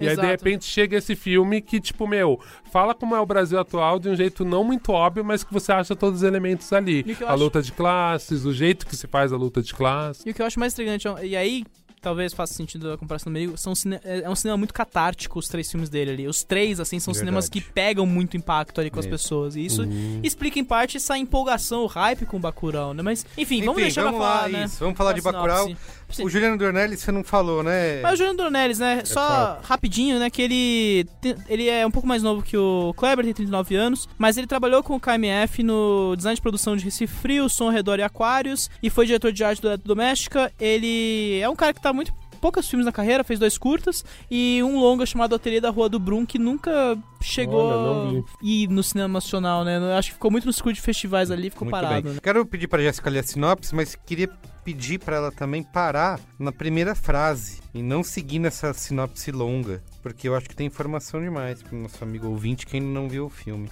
Pouco após a morte de Dona Carmelita, os moradores de um pequeno povoado localizado no sertão brasileiro chamado Bacurau descobrem que a comunidade não consta mais em qualquer mapa. Repercussão, ó, no Letterboxd tá com 4.3. Média altíssima, maluco. Eu, eu fiquei até surpreso que eu tenho o Year in Review do Leatherbox e eu descobri que ele ficou, tá, tá na frente do Rei Leão, do, da E ele animação. tá com certeza no top 50 do ano aí. que Se do- tudo do der Letterboxd. certo, né, no cara? Rotten Tomatoes, 88% da crítica aprova, com 40 reviews feitos. É bom lembrar, o filme não estreou nos Estados Unidos. Isso. E no Metacritic, 74 de 100. É bom lembrar, né, como o Miguel estava falando, que Bacurau foi um dos filmes que venceu o Grande Prêmio do Júri de Cannes. Uhum. Pra quem não conhece, o Festival de Cannes, é, o Grande Prêmio do Júri é uma espécie de terceiro lugar simbólico. É, fica atrás de... não é melhor diretor o segundo prêmio. é, Qual é o mesmo? É, é a Palma de Ouro, mas tem, tem um intermediário ali que eu esqueci, desculpa, ouvinte. E É aí a vem- média palma. a média palma. palma de prata. Mas ele dividiu o prêmio com o Les Miserables, que não é uma adaptação do livro, não é isso. É do Lad Lee, que deve chegar pela Diamond aí em algum momento do futuro. Mas, assim, enfim, em termos de bilheteria, E tem, an- antes de você falar da bilheteria, é importante dizer que saiu selecionado do Brasil para concorrer ao Oscar em 2020 e não é o Bacurau, né? é, a gente É o- já vai chegar nisso no Notícia da Semana. Vai chegar? tá lá. É o Vida Invisível, mas já que estamos aqui, vamos falar É, rapidamente, já né? fala aí. É o Vida Invisível e eu acho que é importante dizer que muita gente falou que seria um boicote a lá Aquarius, né? Não. Quando, quando foi indicado o Pequeno Segredo, né? É, porque No foi- lugar do Aquarius. Existe esse trauma com o Cleber Mendonça, né? Porque ele foi. O Som ao Redor foi o representante brasileiro do Oscar em 2012. Mas o Aquarius ia, deveria ter sido, né? Porque teve. Era a re- escolha óbvia, Filmes né? retirados ali na disputa, tinha muita mexida na, no júri ali. E acabou sendo a- o pequeno segredo dos Schurmans ali. Não, que foi um boicote total, Foi um né? boicote- Assim, foi uma questão política mesmo. que tirou o Aquarius da É, frente. Porque o Aquarius era o candidato óbvio por causa da repercussão internacional. Repercussão É, em Cannes, né? E- Isso, e, e aí- também teve a tragédia do filme não ter sido inscrito pra concorrer no Oscar, mesmo depois. Ele foi lançado nos Estados Unidos, mas a distribuidora foi tão burra que conseguiu não inscrever o filme na, na disputa ali. Então foi uma parada completamente trapalhões o rolê ali. Tá. E pra aí não parecer. é, só que nesse ano não é o mesmo cenário, né? Não é, não foi um boicote ao Não, é. A gente, a gente Klebin. vai discutir Ao no Bo- Notícia Bacurau. Semana as- os motivos que levam o Vida Invisível a ser selecionado, mas a real é, o Vida Invisível também foi um filme que teve muito impacto em Cannes, então Uhum. isso não é uma questão de, ai meu Deus, pegaram qualquer merda que tal, não é o Simonal que foi, vai ser nosso representante brasileiro, entendeu? Então, eu acho válido fazer essa explicação aqui, porque, né,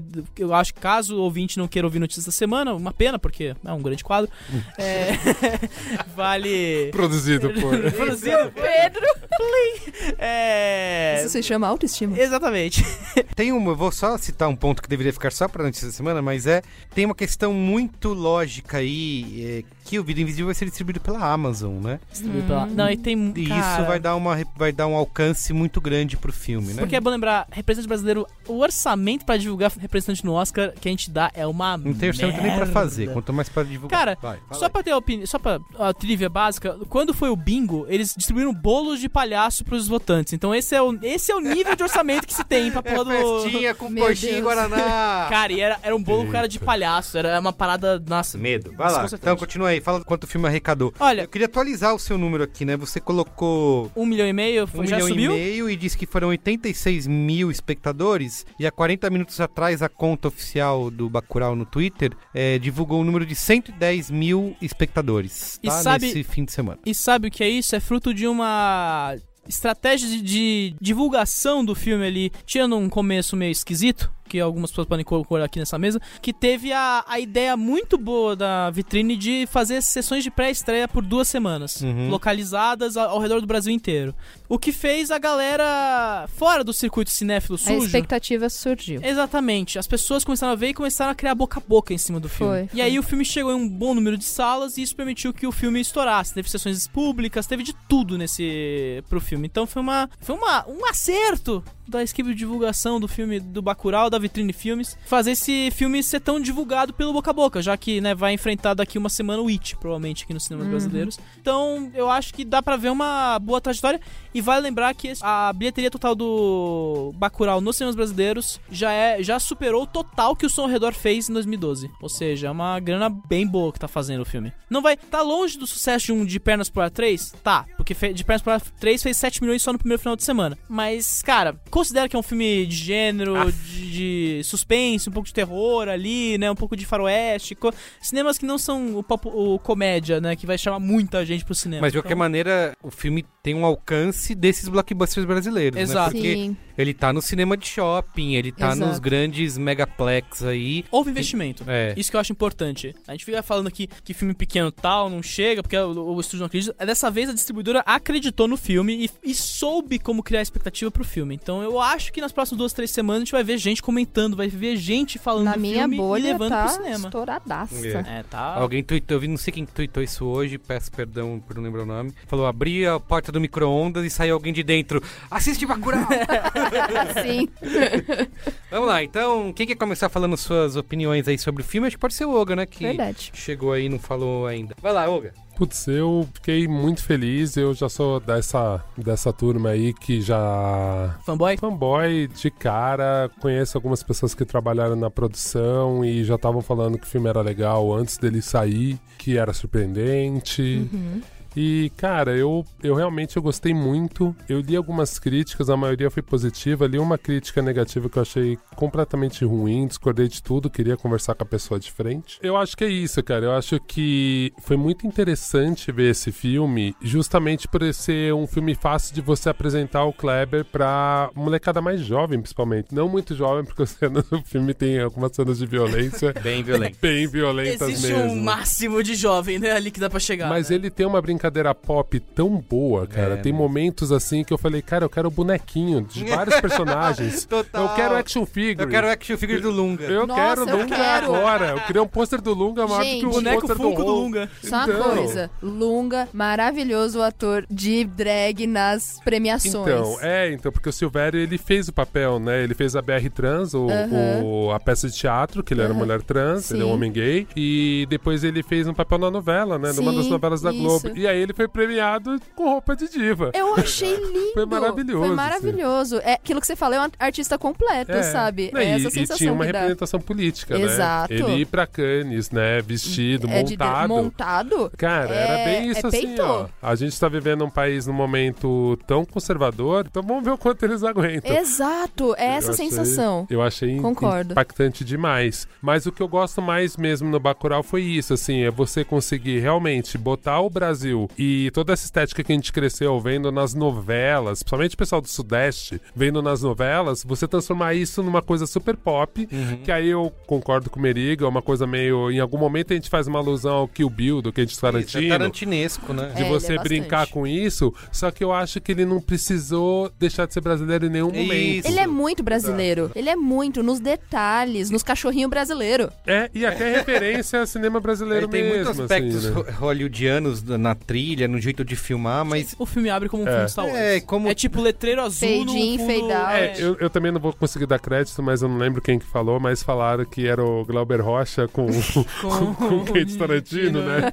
Eu achei realmente, porque é Glauber Rocha pra caramba, principalmente o primeiro ato. Tem muito de John Carpenter também, né? É, mas o primeiro ato é muito é muito essa brincadeira. Realmente apresentam o Nordeste ali, é uma atuação mais realista, de certa forma. Isso que eu acho intrigante, né? Eu, eu vi, eu pelo menos, né? A, a minha bagagem é muito existe do cinema americano, mas eu vi muita gente comentando essa, as conexões com a no- o nosso histórico de cinema brasileiro. Eu vi muita gente Isso, eu fazendo essas acho. críticas. E, cara, é- faz muito sentido, porque o filme se equilibra nesses dois polos e combina-os muito bem, né? Então é muito Hum. foda. Mas enfim, por favor, Olga, continue. Mas foi isso que eu achei interessante, assim. Eu vi alguns, algumas pessoas fazendo crítica achando o primeiro ato muito longo. Que aí, cara, a gente vai voltar 10 cinemáticos atrás e discutir o Roma, sabe? Isso. As pessoas estão muito acostumadas com um tipo de, Isso, isso. de batidão de cinema americano freak ou de série freak. não- que eu falo, não consegue gente, respira, acompanhar. sabe? eu vou Tipo, acostumado com a hiperatividade demais aí. É, então. Vou fazer um crossover de podcasts aqui. Eu estava ouvindo o Braincast de Geração Z e eu concordo com o que você falou sobre a gente tá sem paciência pra aproveitar as coisas Isso, e mano. usar do tempo, né? De você não ficar no celular, tipo, deu cinco minutos, tá tendo uma cena de contemplação e você ficar agoniado porque precisa acontecer é, alguma exato, coisa. exato. Então eu acho que as minhas críticas, e eu faço isso uma crítica a mim mesma,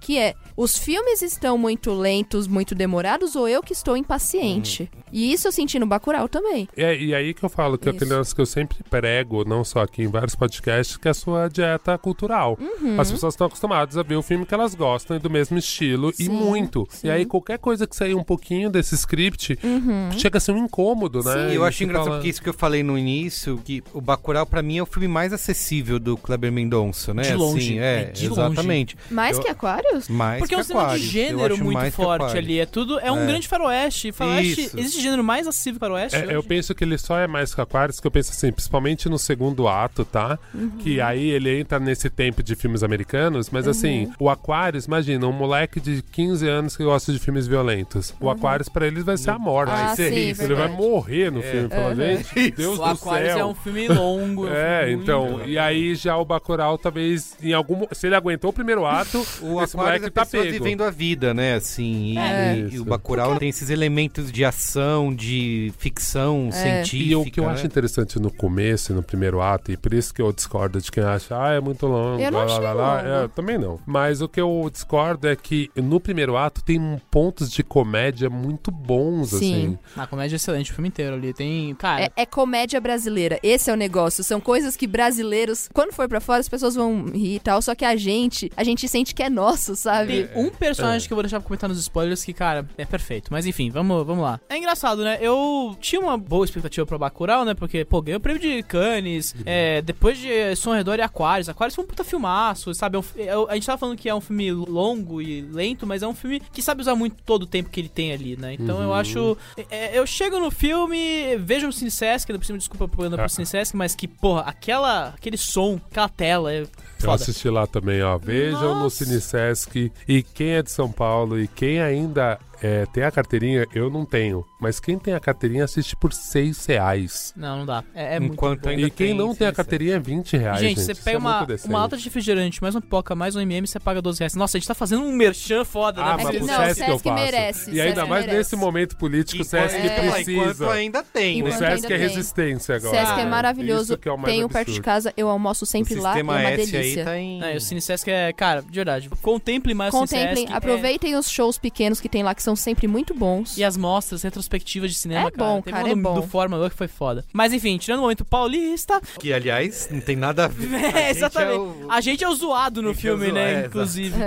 Mas. Gente, é os pô, meu. Eu, eu termino o filme um pouco arrebatado, né? Porque o final é muito impacto, é muito forte o final, é muito catártico no que eles propõem fazer, mas eu fiquei. Eu voltei do cinema um pouquinho meio tipo. Tá, é um pouquinho abaixo do. do Aquarius e do Som ao Redor. Pra mim, assim. Era um filme. O Som ao Redor e o Aquarius foram filmes muito fodas. Muito, muito incríveis. E o Bacurau, eu não sei, eu, eu, tive, esse- eu tive esse pequeno problema, né? E eu tava tentando entender até agora o porquê, mas eu acho que se- ele apresenta Pedro. muitos. Não, calma, calma. Não, não, é só uma pergunta. Hum. Não, mas é, é honesto, assim, eu sinto que muitas pessoas vão se identificar. Talvez não seja pelo seu background de vida que ele não te impacte tanto.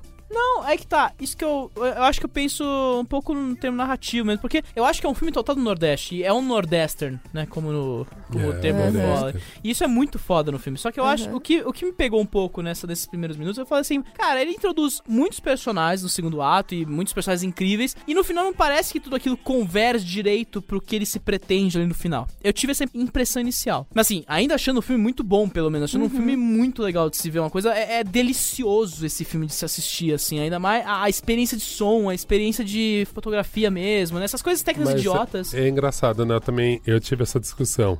Porque na minha cabeça de quem lê sobre roteiro, parecia muito errado se abrir 10 mil personagens, algumas relações não Total. terminam. Só que, aí na minha cabeça de tipo, só quem experimentou aquela sensação, é genial não ter um personagem principal. É, não tem protagonista E não ter, assim, a história é a cidade. O nome do filme é Bacurau. E isso, Quem é o no prota- final, assim, parando, desligando o meu lado, o estudante de roteiro que quer ficar falando, calma aí, esse arco, e esse casal?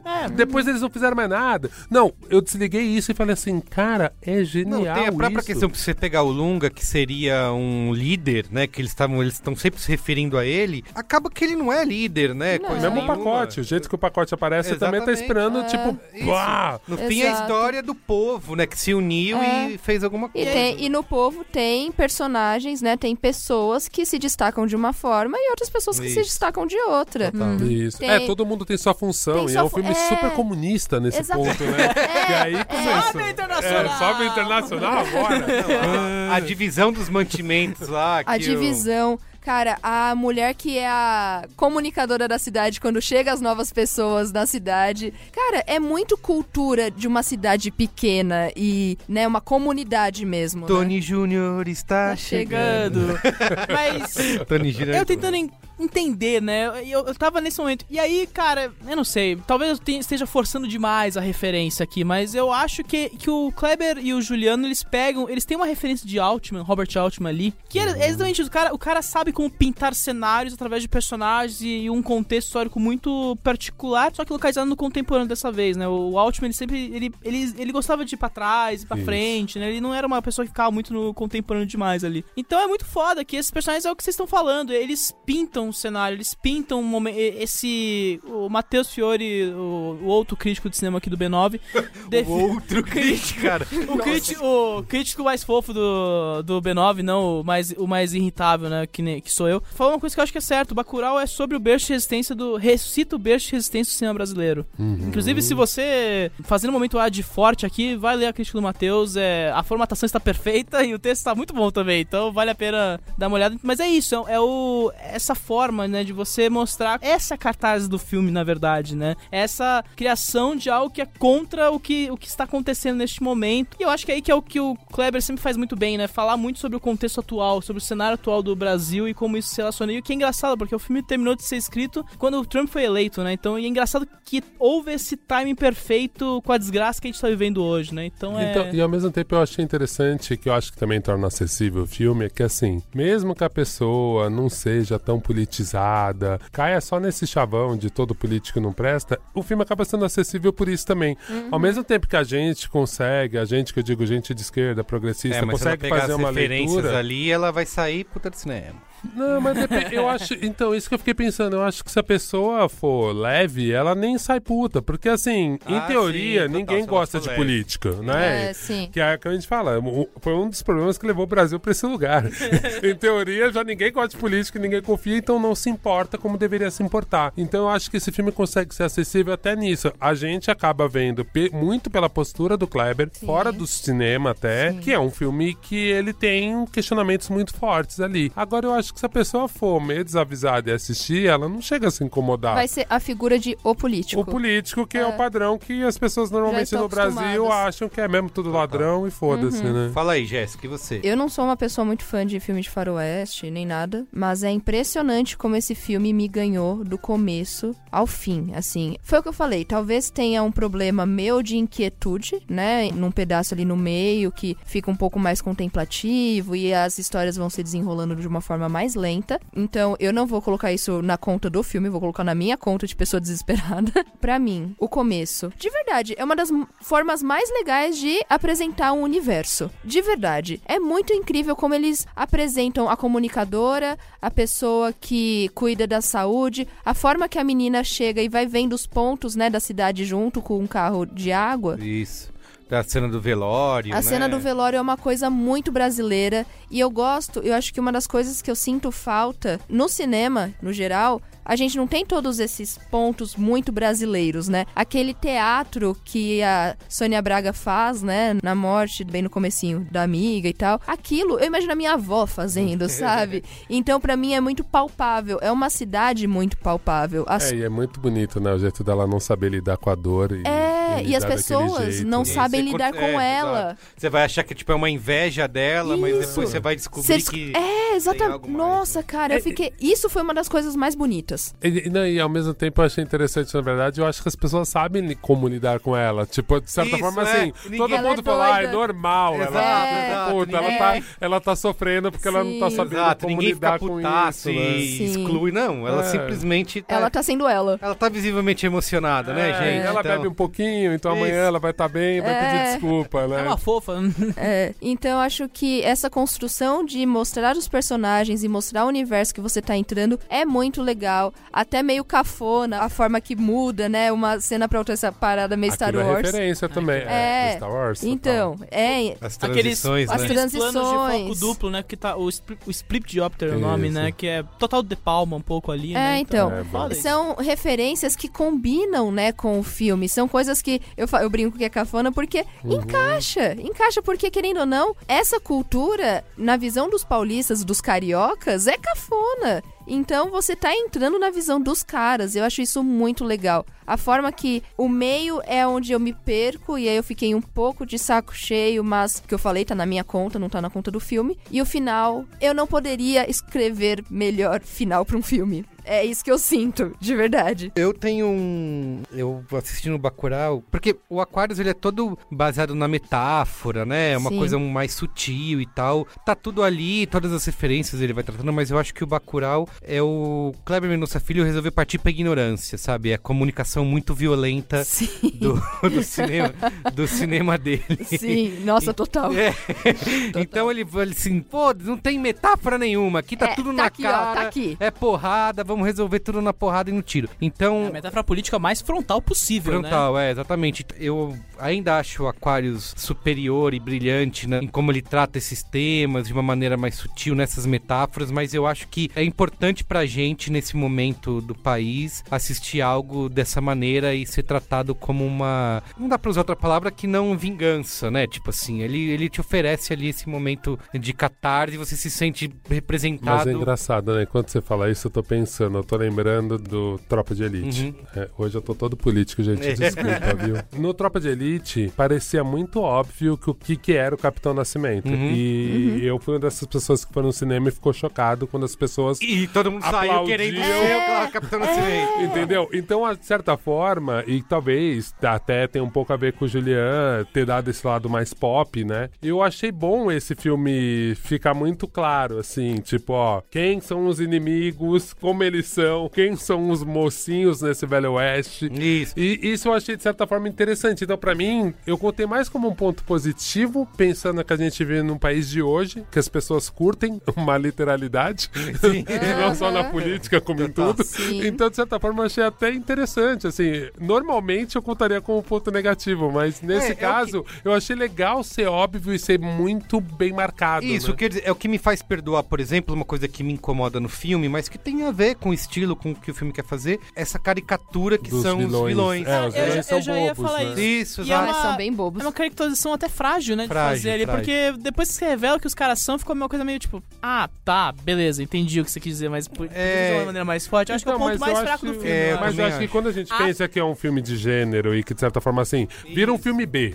Cara, o vilão do filme B é aquilo. Isso. Ah, e, e olha, é o seguinte, Mas a- nos nessas spoil- horas nos- vale a pena o Doquier citar como vilão, porque o Duque é bom pra caralho, né? E a verdade é essa. Ele O cara, o segura. cara sabe fazer essas Mas nos coisas. spoilers eu vou dizer por que que eu acho que funcionam os, os vilões. É, e uma coisa que você falou do filme co- ser comunista, de qualquer maneira, a gente conhece o Kleber Mendonça por conta disso, mas o filme é progressista no todo, né? Assim, até nos simbolismos, tipo, você vê que eles citam a igreja, e aí o- o- tem um velhinho lá que fala, ah, eu queria que a, i- a igreja fosse reaberta. Aí alguém fala, não, mas não tá fechada. tá lá, é que ninguém se importa, né? A É. igreja, o- os locais de importância e onde se vira proteção no filme é o museu e a escola, né? São esses os e, e uma símbolos. coisa que é interessante, né? Como as prostitutas, o sexo é tratado com naturalidade, Naturalidade, e é é. aceito, né? Tá rolando ali e é o- tá no plano de É, e fundo as ali. prostitutas, a prostituta ou prostituto, enfim, as pessoas elas estão elas estão integradas como seres políticos Sim, mesmo, assim, como eles se sociedade. preocupam. Pô, eu criei essa menina, eu que botei essa menina no mundo, ela tem que voltar pra cá. Aham. E coisas que são Eu gosto muito do interessantes. discurso do, do Plínio, né? Que é o professor na, Nossa, o Plínio na é um- morte ali da Carmelita, que ele fala, "Ah, ela gerou, cuidou tanto, de tantos filhos. Uhum. Tem Netos. gente que é cientista, gente que é pedreiro, tem gay, tem puta, tem michê, tem, tem tudo, sabe? Só não Uhum. tem ladrão que. É. então eu acho muito legal esse discurso que ele faz ali, porque meio que encapsula, né? O, Uhum. o- Acho que é a proposta que o filme vai levar dali em diante e dessa comunidade de pessoas, né? Que É você vê, isso. tem muito idoso, né? Tem muita Uhum. gente. E tem um ponto que eu gosto muito, acho que até o Cláudio nosso filho falou nisso numa entrevista: tratar personagens e pessoas que parecem simplórias aos olhos de um sulista, como nós. De um aqui, estrangeiro? De um estrangeiro, mas que na verdade são muito complexas, né? São Sim. muito mais do que aquilo. Então, aqueles personagens lá. O cara da viola. O cara da viola, é muito Puta, legal o ele. plano do cara da viola, que aquela risada de maníaco dele é tão deliciosa Não, de ver em cara. plano- em plano, Não, cara. e, e diante daqueles dois personagens, né? não sei se a gente Sim. pode falar agora ou se fala nos spoilers. forasteiros. É, dos forasteiros, a gente pode falar depois. E eu gosto muito daquela atriz lá que é a Karine Telles, né? A É Karine Isso. Telles Que É, que fez o fez- Benzinho, não é? Isso. É. Você não gostou desse filme? Não curto. Ah, putz, mas ela é incrível, e cara. fez o. Que horas ela Que horas volta? ela Ela tem volta. super cara de boazinha, né? Ela, é, ela é total a representação. assim como a Regina Casé tá querendo. que ela vai fazer agora um outro filme de doméstica, né? A Karen Telles é tipo a representação da. Do é mal. Da, né? da, classe média, Classe média. patrão, né? Isso, isso, total. É ela mesmo. Então, assim, eu gosto, sei lá, e esse simbolismo que algumas vezes é mais é, óbvio ou menos óbvio, mas no geral é um filme que trata dessa divisão. Né? Norte, Nordeste, Sul e Sudeste, né? Fala bastante, acho que, de uma repetição histórica, né? De como eles, várias vezes do, dentro do filme, eles falam da importância do museu, né? E acho que Uhum. grandes E de guardar a história, a cultura do povo. Cara, isso, essa metáfora é maravilhosa, É né, linda. cara? Assim, primeiro que. Ai, caramba, eu vou entrar no spoiler, mas enfim, eles, É o eles fazem alusão ao Lampião. É o resgate dessa preservação dessa resistência ao coronelismo do Nordeste. né. E, a- e as ferramentas de resistência estão tiradas do museu. É Ou foda seja, isso, a gente né? só vai superar esse momento se a gente usar a cultura como uma Aham. arma de resistência. Essa isso é situação muito de lindo. valores, essa, É essa é, muito isso que eu acho lindo, é. foda. É, É um filme que realmente ele tem, ele, eu acho que ele age de forma ainda mais direta do que o Kleber Então, já e faz. ele é né? literal, ele é, É. literal Isso. fazendo Literal. isso. O cara vai pegar a arma no museu. É. Entendeu? Ele é As- literal, só que ao mesmo tempo ele é super poético. A parte da violência também no filme é muito foda, né? E eu acho que isso, a falta de sutileza pras coisas, eu acho isso tudo incrível, cara. Rola, uns- rola as cenas de sexo são muito fodas, assim. a- tem uma, uma cena de sexo que eu acho incrível, assim, que é puramente o, o que reflete ainda o- a força, a- o caráter simbólico dos vilões, né? Mas as, a- as cargas de violência ali são muito fortes, são muito legais. de serem Uma, feitas. uma pergunta agora. A gente, brasileiros, temos uma cultura da nudez e também de esconder essa nudez, né? É um contraponto muito engraçado. É muito bizarro. É né? muito quando a gente bizarro. usa e quando a gente não usa.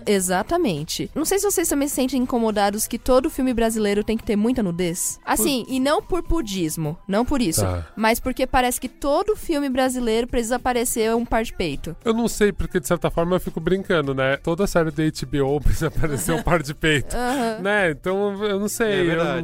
não- A gente- Eu, eu, eu não me pego mais nisso, assim. Porque de Aham. certa forma, hoje em dia, se a gente for pensar em cinema nacional, as Globo Filmes de comédia não tem, né? Então eu acho que quando tem uma função, realmente não me incomoda. Me incomoda quando não tem função, quando é só pra chocar. Que eu acho que era o cinema nacional da minha infância. Sim. Era só pra chocar, não tinha uma função. É, talvez seja o meu Agora, background. eu acho que pelo menos a maioria dos filmes que eu vi recente, que tem a nudez no filme brasileiro, ou até em séries brasileiras, assim, a maioria pra mim me parece justificável. Assim, É. não parece só uma exposição do corpo da mulher, como eu vejo muito em novela. Em novela eu vejo uma, ju- uma nudez necessária várias vezes, assim, que eu falo, cara, puta, o que que você tá Então. contando aqui? Eu não gosto. Acho que perde força. O filme já é forte sozinho, sabe? Explorar o corpo da mulher é mais uma forma de explorar, sabe? É, É que. É, É mas. repeti- Rola uns pintos também, né? é repetitivo Não, pra é, mim. esse, esse filme não é só o corpo da mulher, isso que é interessante. Até os ângulos que eles mostram é. Me parece ter tido esse tipo de preocupação. Uhum. Mas sei lá, eu acho que tem vários filmes, tipo Boi Neon. Se você tirar a nudez, o jeito que ele usa a nudez, tem bastante. É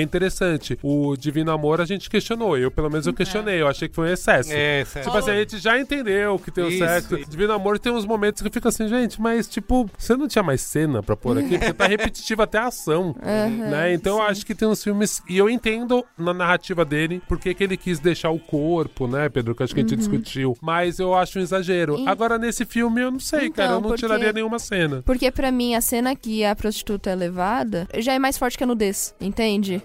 Eu acho que vale uma... Então, não sei se o impacto que a nudez é usada ia precisar. A da prostituta não aparece nessa cena. Não, né? mas o fato dela ser levada, pra mim, é muito ah, mais sim. forte. Ah, não, mas a que nudez a não foi cena usada só pra isso. O sexo foi usado em várias coisas, né? O que que eu acho interessante do jeito que ele usa o sexo? No, co- logo no começo, o sexo tá como celebração. Tá Uhum. com tá uma forma muito natural, você não entende muito, não me parece ser opressivo. Tá. Depois Tem tem, um um momento, momento que só ele que eu vira a acho- celebração de novo, que é dos É. vilões. Então, esse Que mo- é meio bizarro, porque vira uma doença quase, um Ah, e sadismo. vira uma questão de ocupação mesmo, né? De... Olha, já tá indo pra um lugar que eu nem fui, mas é... Mas assim, se vale uma tentativa de até contextualizar historicamente, né? O cinema brasileiro não, não passou por uma uma existência de um código moral que nem Hollywood passou, né? Que Verdade. e Hollywood, como Hollywood se tornou uma forma cultural dominante na nossa vida, né? Não não apenas no Brasil, mas no mundo inteiro, né? Hollywood é é o principal cinema de exportação hoje. Passou por vários códigos o cinema hollywoodiano, então a gente tem umas... Às vezes eu fico pensando, será que a gente não tem essa resistência à nudez, né? Eu- e eu concordo, tem filmes que vai além do ponto, que ah, rola tentativa de... que rola até o desgaste do uso do corpo como ferramenta política, que eu- Uhum. e que é o meu problema- principal problema com o Divino Amor, inclusive, de você... É um clichê, virou Já um clichê. banaliza, né? Exato.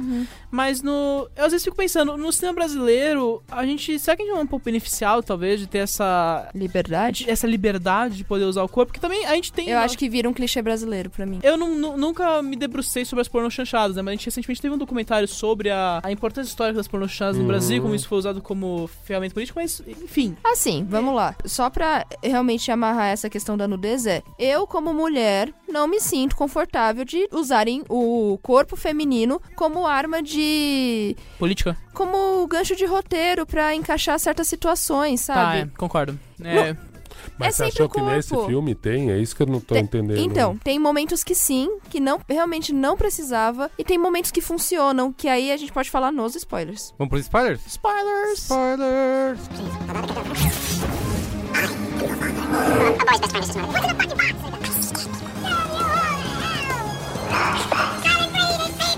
Posso começar o- esse spoiler com um momento de piadinha infame? Que o velhinho Herbalife nu das plantas é tipo, a- desde já meu plano de aposentadoria extremo, assim, é o que eu gostaria de ser quando eu aposentar, cara. Cara, cuidar das plantas peladão, cara. Puta, e com uma escopeta ali pra Uma dar o tiro nos, carabina. nos forasteiros. Caralho, mano, que cena perfeita, assim. Eu tava muito deslumbrado com aquele personagem, assim. Era, era É Não, e ele aposentadoria t- goals o aquilo. tempo inteiro com psicotrópicos. Não, tá maravilhoso aquele velho. A É. galera Não, entra, tá já dá um doidão o tempo inteiro. Existe vida melhor? Exato. Enfim, eu adorei aquele personagem. Eu queria muito Ah, Aquele- filme só pra daquele mim, personagem. o meu action figure seria aquele casal Pelado. pelado. Mas, até ó, a carabina. Essa né? cena da carabina, Ah, cara, puta que Eu vou pariu. dizer dois casos onde eu acho que a nudez ela é funciona, Uhum. ela é necessária e um momento que ela não é. Quando ela não é, quando tá a personagem que chega na cidade depois, né, nua na cama com o Essa cena, essa cena Ah. É. fica meio os peitos idiota. lá, né, ela Então, co- ó, coberta do mas umbigo minha, pra baixo. minha defesa dessa cena, ele- ela fala que eles vão transar. Não tem problema.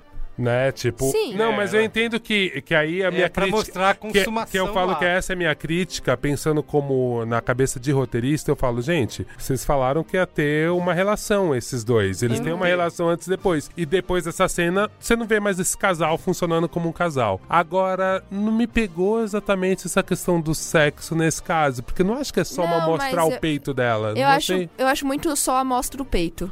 Sério. Podia mostrar ela de costas. É, podia de lado, de costas. Gente, tem um milhão de planos. Eu não sei, gente, mas Esse- é que. É, é, Cara, mas talvez, dá- talvez bata num lugar meu mesmo. Amore. De não me incomodar pra eu não ser mulher. né?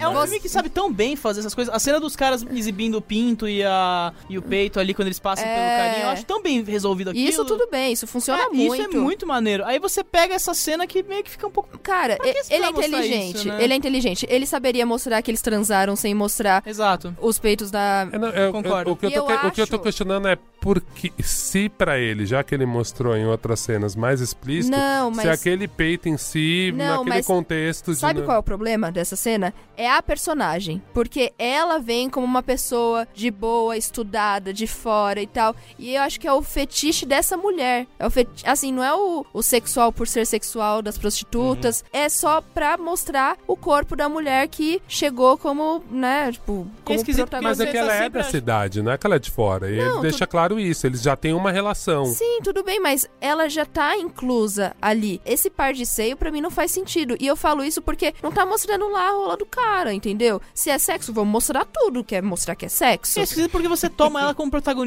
até, até ali, pelo menos. É, Você também, também é, acha você que toma ela como seja É, protagonista. então, esse papel, né, até esse momento onde ela perde esse protagonismo pra cidade, eu acho que é uma forma de fetichizar, tipo, você vai ver um filme e aí tem a principal e você quer ver a principal pelada. Esse é o meu ponto.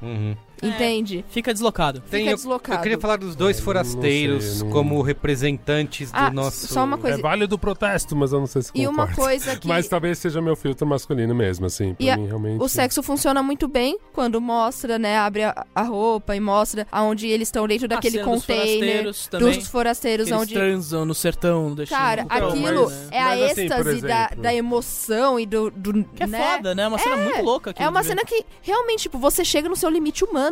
Aquilo realmente aconteceria, Não, sabe? e é uma. Acho muito interessante. Simbolicamente é uma espécie de penetração sem autorização daqueles personagens no nosso fértil, né? Porque a, a cidade de Bacurau é um personagem. É, então você é. vê estrangeiros maculando a terra. É, tudo para sobre fins invasores, próprios. É. É, né? Seja, Exato. seja invasão, econômica, cultural ou Uhum. militar, é, ca- é, é tudo sobre invasão no fim das contas. E eu gosto dos personagens do, dos forasteiros. É, Eu eu só quero só fazer um ponto. É engraçado, nessa parte eu achei o sexo um pouco bobo. É, olha que louco, né? A percepção. Não, porque, porque é isso, entendeu? O sexo que é pervertido é do vilão. É, tipo, Ah, sim, entendeu? sim. Eu achei meio bobo, porque assim, é isso. Aí a mulher que, tipo assim, olha como ela é vilã, putona, ela quer dar, É. sabe?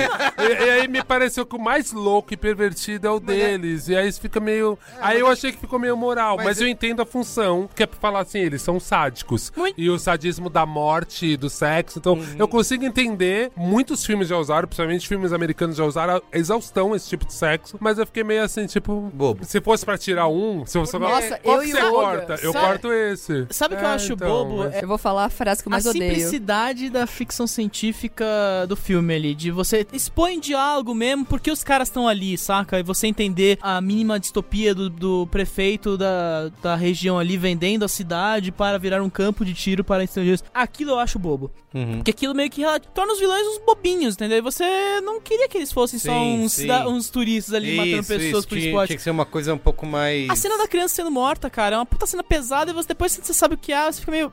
Ah, tá, tá bom. É, meio- é, é bobo, né? Não. E pra uma, coisa, uma cena tão forte, tão pesada, tão muito bem construída, você ter aquela explicação tão idiota, você fica meio. Sabe porra. qual é o negócio? Eu gosto da explicação dos vilões. Sabe por quê? Porque no final das contas, putz, eu vou falar isso, eu vou. A gente tem a visão que, mano, americano é tudo um bosta, sabe? E aquela é a representação dos caras que só tem. a- o poder deles é a arma de fogo, sabe? Uhum. Eles não são fortes, eles não se resolvem sozinhos, eles não conseguem cair em cinco minutos de porrada sem perder a amizade E, é- e é essa punhetação com a, com a arma, né? com arma. Então, pra mim, é exatamente crescer esse papel de pessoa babaca e fraca, Uhum. que o poder dela é poder de arma de fogo. E aí eu volto no que eu tô tentando falar algumas Fala, Merigo. vezes, que são os forasteiros, que é. a, gente, a gente desviou Que é a completamente. carioca né? e o paulista, né? que eles Isso, chegam com aquelas paulista. roupas espalhafatosas. A cena da execução deles é tão foda. E a, é, e a maneira como a gente vê isso acontecer aqui, né? Nos nossos estados, nas nossas bolhas, a lambeção de bolas que eles fazem dos americanos. Uhum, sim. Ah, porque nós vivemos numa região rica, muito mais É. parecida com a de vocês. E a galera fala. Mas você não é branco. Parecido coisa nenhuma, é. Você é um Cara. mexicano. Nossa, mas quando eles falam você não é branco, eu penso naquela quantidade de tuiteiro que vem te encher o saco, sabe? Você fala, mano, a gente é tudo latino, sabe? O que, que você tá querendo É. se comparar? Querendo... Se Não, você e a gente vê isso acontecer na real, né? Tipo, um É. rolou isso do grupos de skinheads brasileiros escreveram cartas Isso. pros neonazis Aham, e e os caras recebeu caixa de cagaram. cocô. Isso é. Maravilhoso. Porque você não é. Você é branco, coisa nenhuma. E- Esse ponto eu achei bem interessante porque fala muito do momento político Isso, mesmo, né? uhum. Da gente se aproximando dos Estados Unidos como um agente político e Sim. depois a É, gente total. trocando Uhum. algumas coisas, assim, ai, me dá um voto pra entrar num grupo especial. Isso, tudo é é entreguismo, né? E de É. repente a gente não A gente tá entra. fazendo mas, isso. mas não tá me doeu. traindo os seus. O É. que não me doeu tanto, vilão, ser tão bobinho, de certa forma, porque aí eu, eu aceitei que a partir daquele momento virou filme B. E aí é isso mesmo, o vilão é bobo, aí rola tiro pra caramba. Eu não sei, eu comprei meio isso, assim, falei, tá bom, Gá, não, não se incomoda, porque agora é um filme B, agora é outro gênero, mudou completamente. É, você tem que levar por esse lado, porque também me- essa apre- apresentação dos vilões me incomoda, essa caricatura. Você fala, ah, isso que o Pedro falou, ah, é isso. Uhum. Não, né? e que Tipo, começa ah, é, muito tipo, bem, porque com o casal de paulistas é maravilhoso. E é Ela até é um- carioca, ela faz questão é, de Então, dizer ela é que carioca, é verdade. carioca. Então, nesse momento, eu achei que tava incrível. E aí, a cena do, do cara com a viola, eu falei, cara, tá muito Nossa, bom. aquela cena é e aí, bem- realmente, Sorriso, quando eles cara. deixam muito marcado, assim, os gringos são mais bobo ainda. Porque É. os dois brasileiros do Sul, até o jeito que aquela mulher, que aí a, a atriz é maravilhosa mesmo, Sim. assim, você não espera que ela vai dar aquele tiro. Isso, é. Uhum. Você fica até assim, você toma uma surpresa, fala assim, cara, Sim. será que eles são os assassinos? Quando a mulher tira e dá os tiros, você fala, caralho, o que que é isso? Sim. Dá o primeiro choque, mas parece que a partir dali virou um filme B. Que eu achei positivo, mas a partir dali a minha suspensão de realidade foi pro chão. Falei, cara, agora eu só quero me divertir. Isso, tipo, e Eu quero ver o circo pegar fogo, que realmente pega. Sabe o que a gente não tá falando? Ah. Daquela cena maravilhosa que é o encontro da Sônia Braga com o do Kier. Ah, é aquela. Puta que pariu. Oferece Que música guisa. toca mesmo naquele momento que eu É esqueci? uma música, é, americana, Americana, fala, música super americana. popzona anos 80. Alpha lá. FM, Eu né? sei qual que é, Não era peraí. Rock 7, não, era Não, Lista de não, é uma- é uma- Mas enfim, tá rolando essa música, ela vai servir. um- Caralho, eu queria muito comer aquele caldo, tomar aquele suco de caju, velho. Eu fiquei muito na dúvida, né? Será que tem envenenado? É, e ela Que que toma, ela tem? come pra É. você. É a comicidade, né? Porque você, você vem no filme americano, não, porque esse é um momento uma armadilha. Mas não, eu sou brasileiro, eu sou brasileiro, a gente tá aqui oferecendo nossas coisas, cara, da suavidade, tá ligado? É muito. É uma brasilidade muito bonita aí, o Não, E cara. é ao mesmo tempo a gente pode Cara. fazer até uma metáfora com os índios, né? É, tipo, meu, olha como a gente recebeu os estrangeiros, a gente dava espelhinho, os malucos dando tiro Toma na um tiro. gente. A, se- ah, a, a mina que eles arrancam a mão lá e ele, eles ainda vão querer salvar ela, né? Uhum. cena- A mina lá que eles ah, estouram a cabeça do cara. Que é maravilhoso. É, que ele fala, você quer viver ou quer morrer? Isso, ela usa o tradutor. É, ela usa o tradutor automático lá. Cara, essa cena é fala que ela quer perfeita. viver. Isso, é. Aí levam ela pra tentar salvar e tal. Isso eu acho que mostra um pouco disso. Ele ressuscita ali a Lia de Tamaracá, que é uma, uma cirandeira pernambucana muito, muito celebrada na cultura de, Re- de Recife ali mesmo, Uhum. de Pernambuco, né? E, cara, aquela cena, ela com uma, um fantasma mesmo ali que assombra o Udokir ali. Aquele momento com o Udokir matando todo mundo no- na sniper também é fantástico. Todo, todo esse, esse desenlance, né? Que é, é um lento tiroteio, né? Um lento enfrentamento entre as duas partes. E você, se- você se- Putz. você sempre fica se perguntando até onde aquilo vai chegar. Né? Você fala, Uhum. ah, não, não- não vai fazer isso, né? E tipo. E aí termina e o vai cara sendo escalando. enterrado vivo Isso. numa cela qualquer ali, cara. Nossa, é... isso é muito incrível. E é- não, aquela cela era quase um bunker pra eles, né? Se você parar pra pensar. Que eles usaram, né, como bunker Isso, em pra um momento proteger. de proteção. É. E, e tem toda essa conexão com os cangaceiros, né? No Não, é próprio- 200% cangaceiro final. Ah. É, é, Que tem essa relação de violência. É violência e proteção ao mesmo É, tempo. é, exato. E a- eu gosto muito do- do mu- da cena do museu, que ela fala assim, limpa o chão. Mas a parede Mas não. a parede... De, fala, Porque a "Putz, parede é nossa." a permanência da história. É, que Puta, incrível cara. Achei isso, foda. E ela Nossa. fala meio infelizmente. né? Infelizmente, ela, a tipo- última palavra é infelizmente. E aí mostra as fotos, aquelas fotos famosas, né, dos Sim. cabeças cortadas no... No cangaço. É. Vamos dar notinha? Vamos lá, eu, vou dou... começar. Tá bom, você vai começar? Vou. Eu dou quatro estrelas. E você, Jéssica? Dou quatro também.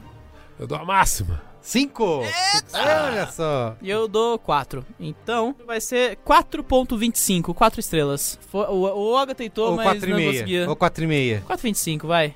4, Tem que 4,5. perguntar pro Robson, que é o detentor da Constituição, das estrelinhas. do Robson, aparece aí pra dar sua nota aí Vai depois. dizer se é 4,5 se é 4. Então é isso, vamos pro. rapidamente, né? pros Rapidamente, créditos. correndo que nem um louco. Isso, vai lá. É. Pós-créditos. You can't handle the truth.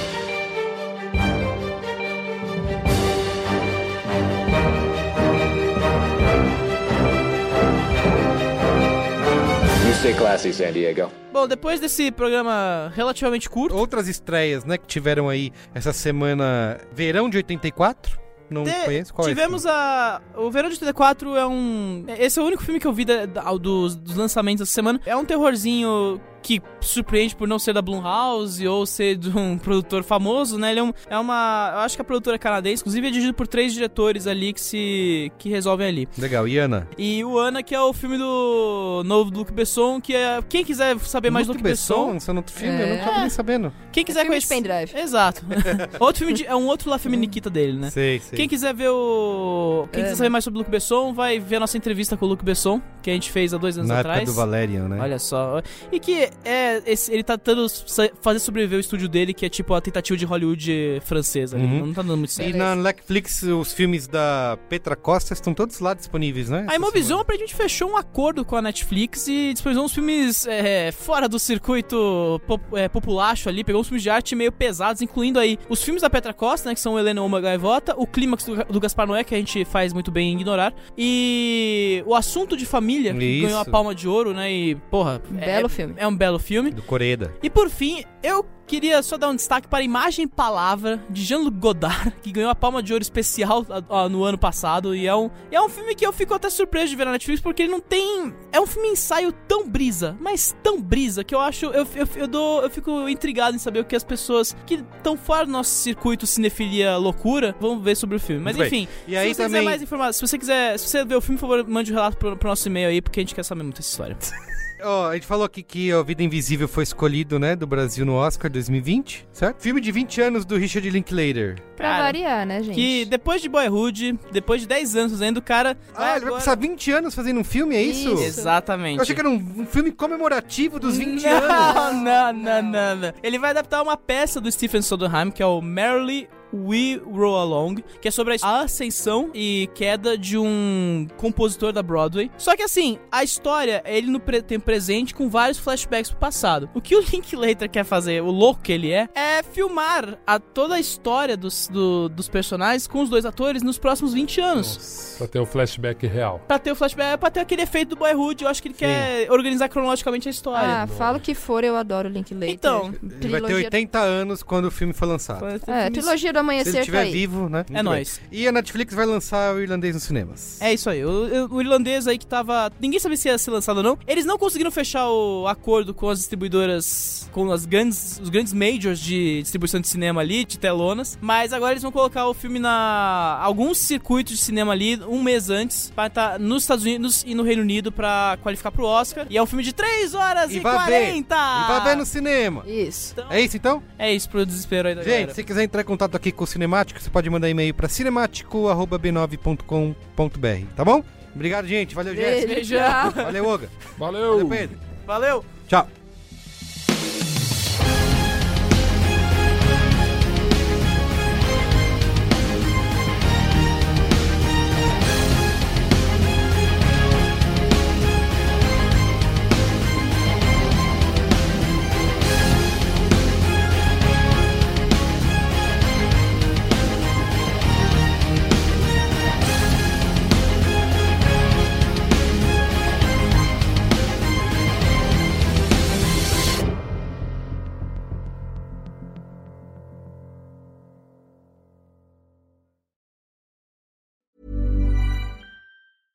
Imagine the softest sheets you've ever felt. Now imagine them getting even softer over time. That's what you'll feel with Bowl and Branch's organic cotton sheets. In a recent customer survey, 96% replied that Bowl and Branch sheets get softer with every wash. Start getting your best night's sleep in these sheets that get softer and softer for years to come. Try their sheets with a 30-night guarantee. Plus, get 15% off your first order at bowlandbranch.com. Code BUTTERY. Exclusions apply. See site for details. Planning for your next trip? Elevate your travel style with Quince. Quince has all the jet setting essentials you'll want for your next getaway, like European linen, premium luggage options, buttery soft Italian leather bags, and so much more. And is all priced at 50 to 80% less than similar brands. Plus, Quince only works with factories that use safe and ethical manufacturing practices. Pack your bags with high-quality essentials you'll be wearing for vacations to come with Quince. Go to quince.com/pack for free shipping and 365-day returns. Even when we're on a budget, we still deserve nice things. Quince is a place to scoop up stunning high-end goods for 50 to 80% less than similar brands. They have buttery soft cashmere sweaters starting at $50, luxurious Italian leather bags, and so much more. Plus, Quince only works with factories that use safe, ethical, and responsible manufacturing. Get the high-end goods you'll love without the high price tag with Quince. Go to quince.com/style for free shipping and 365-day returns.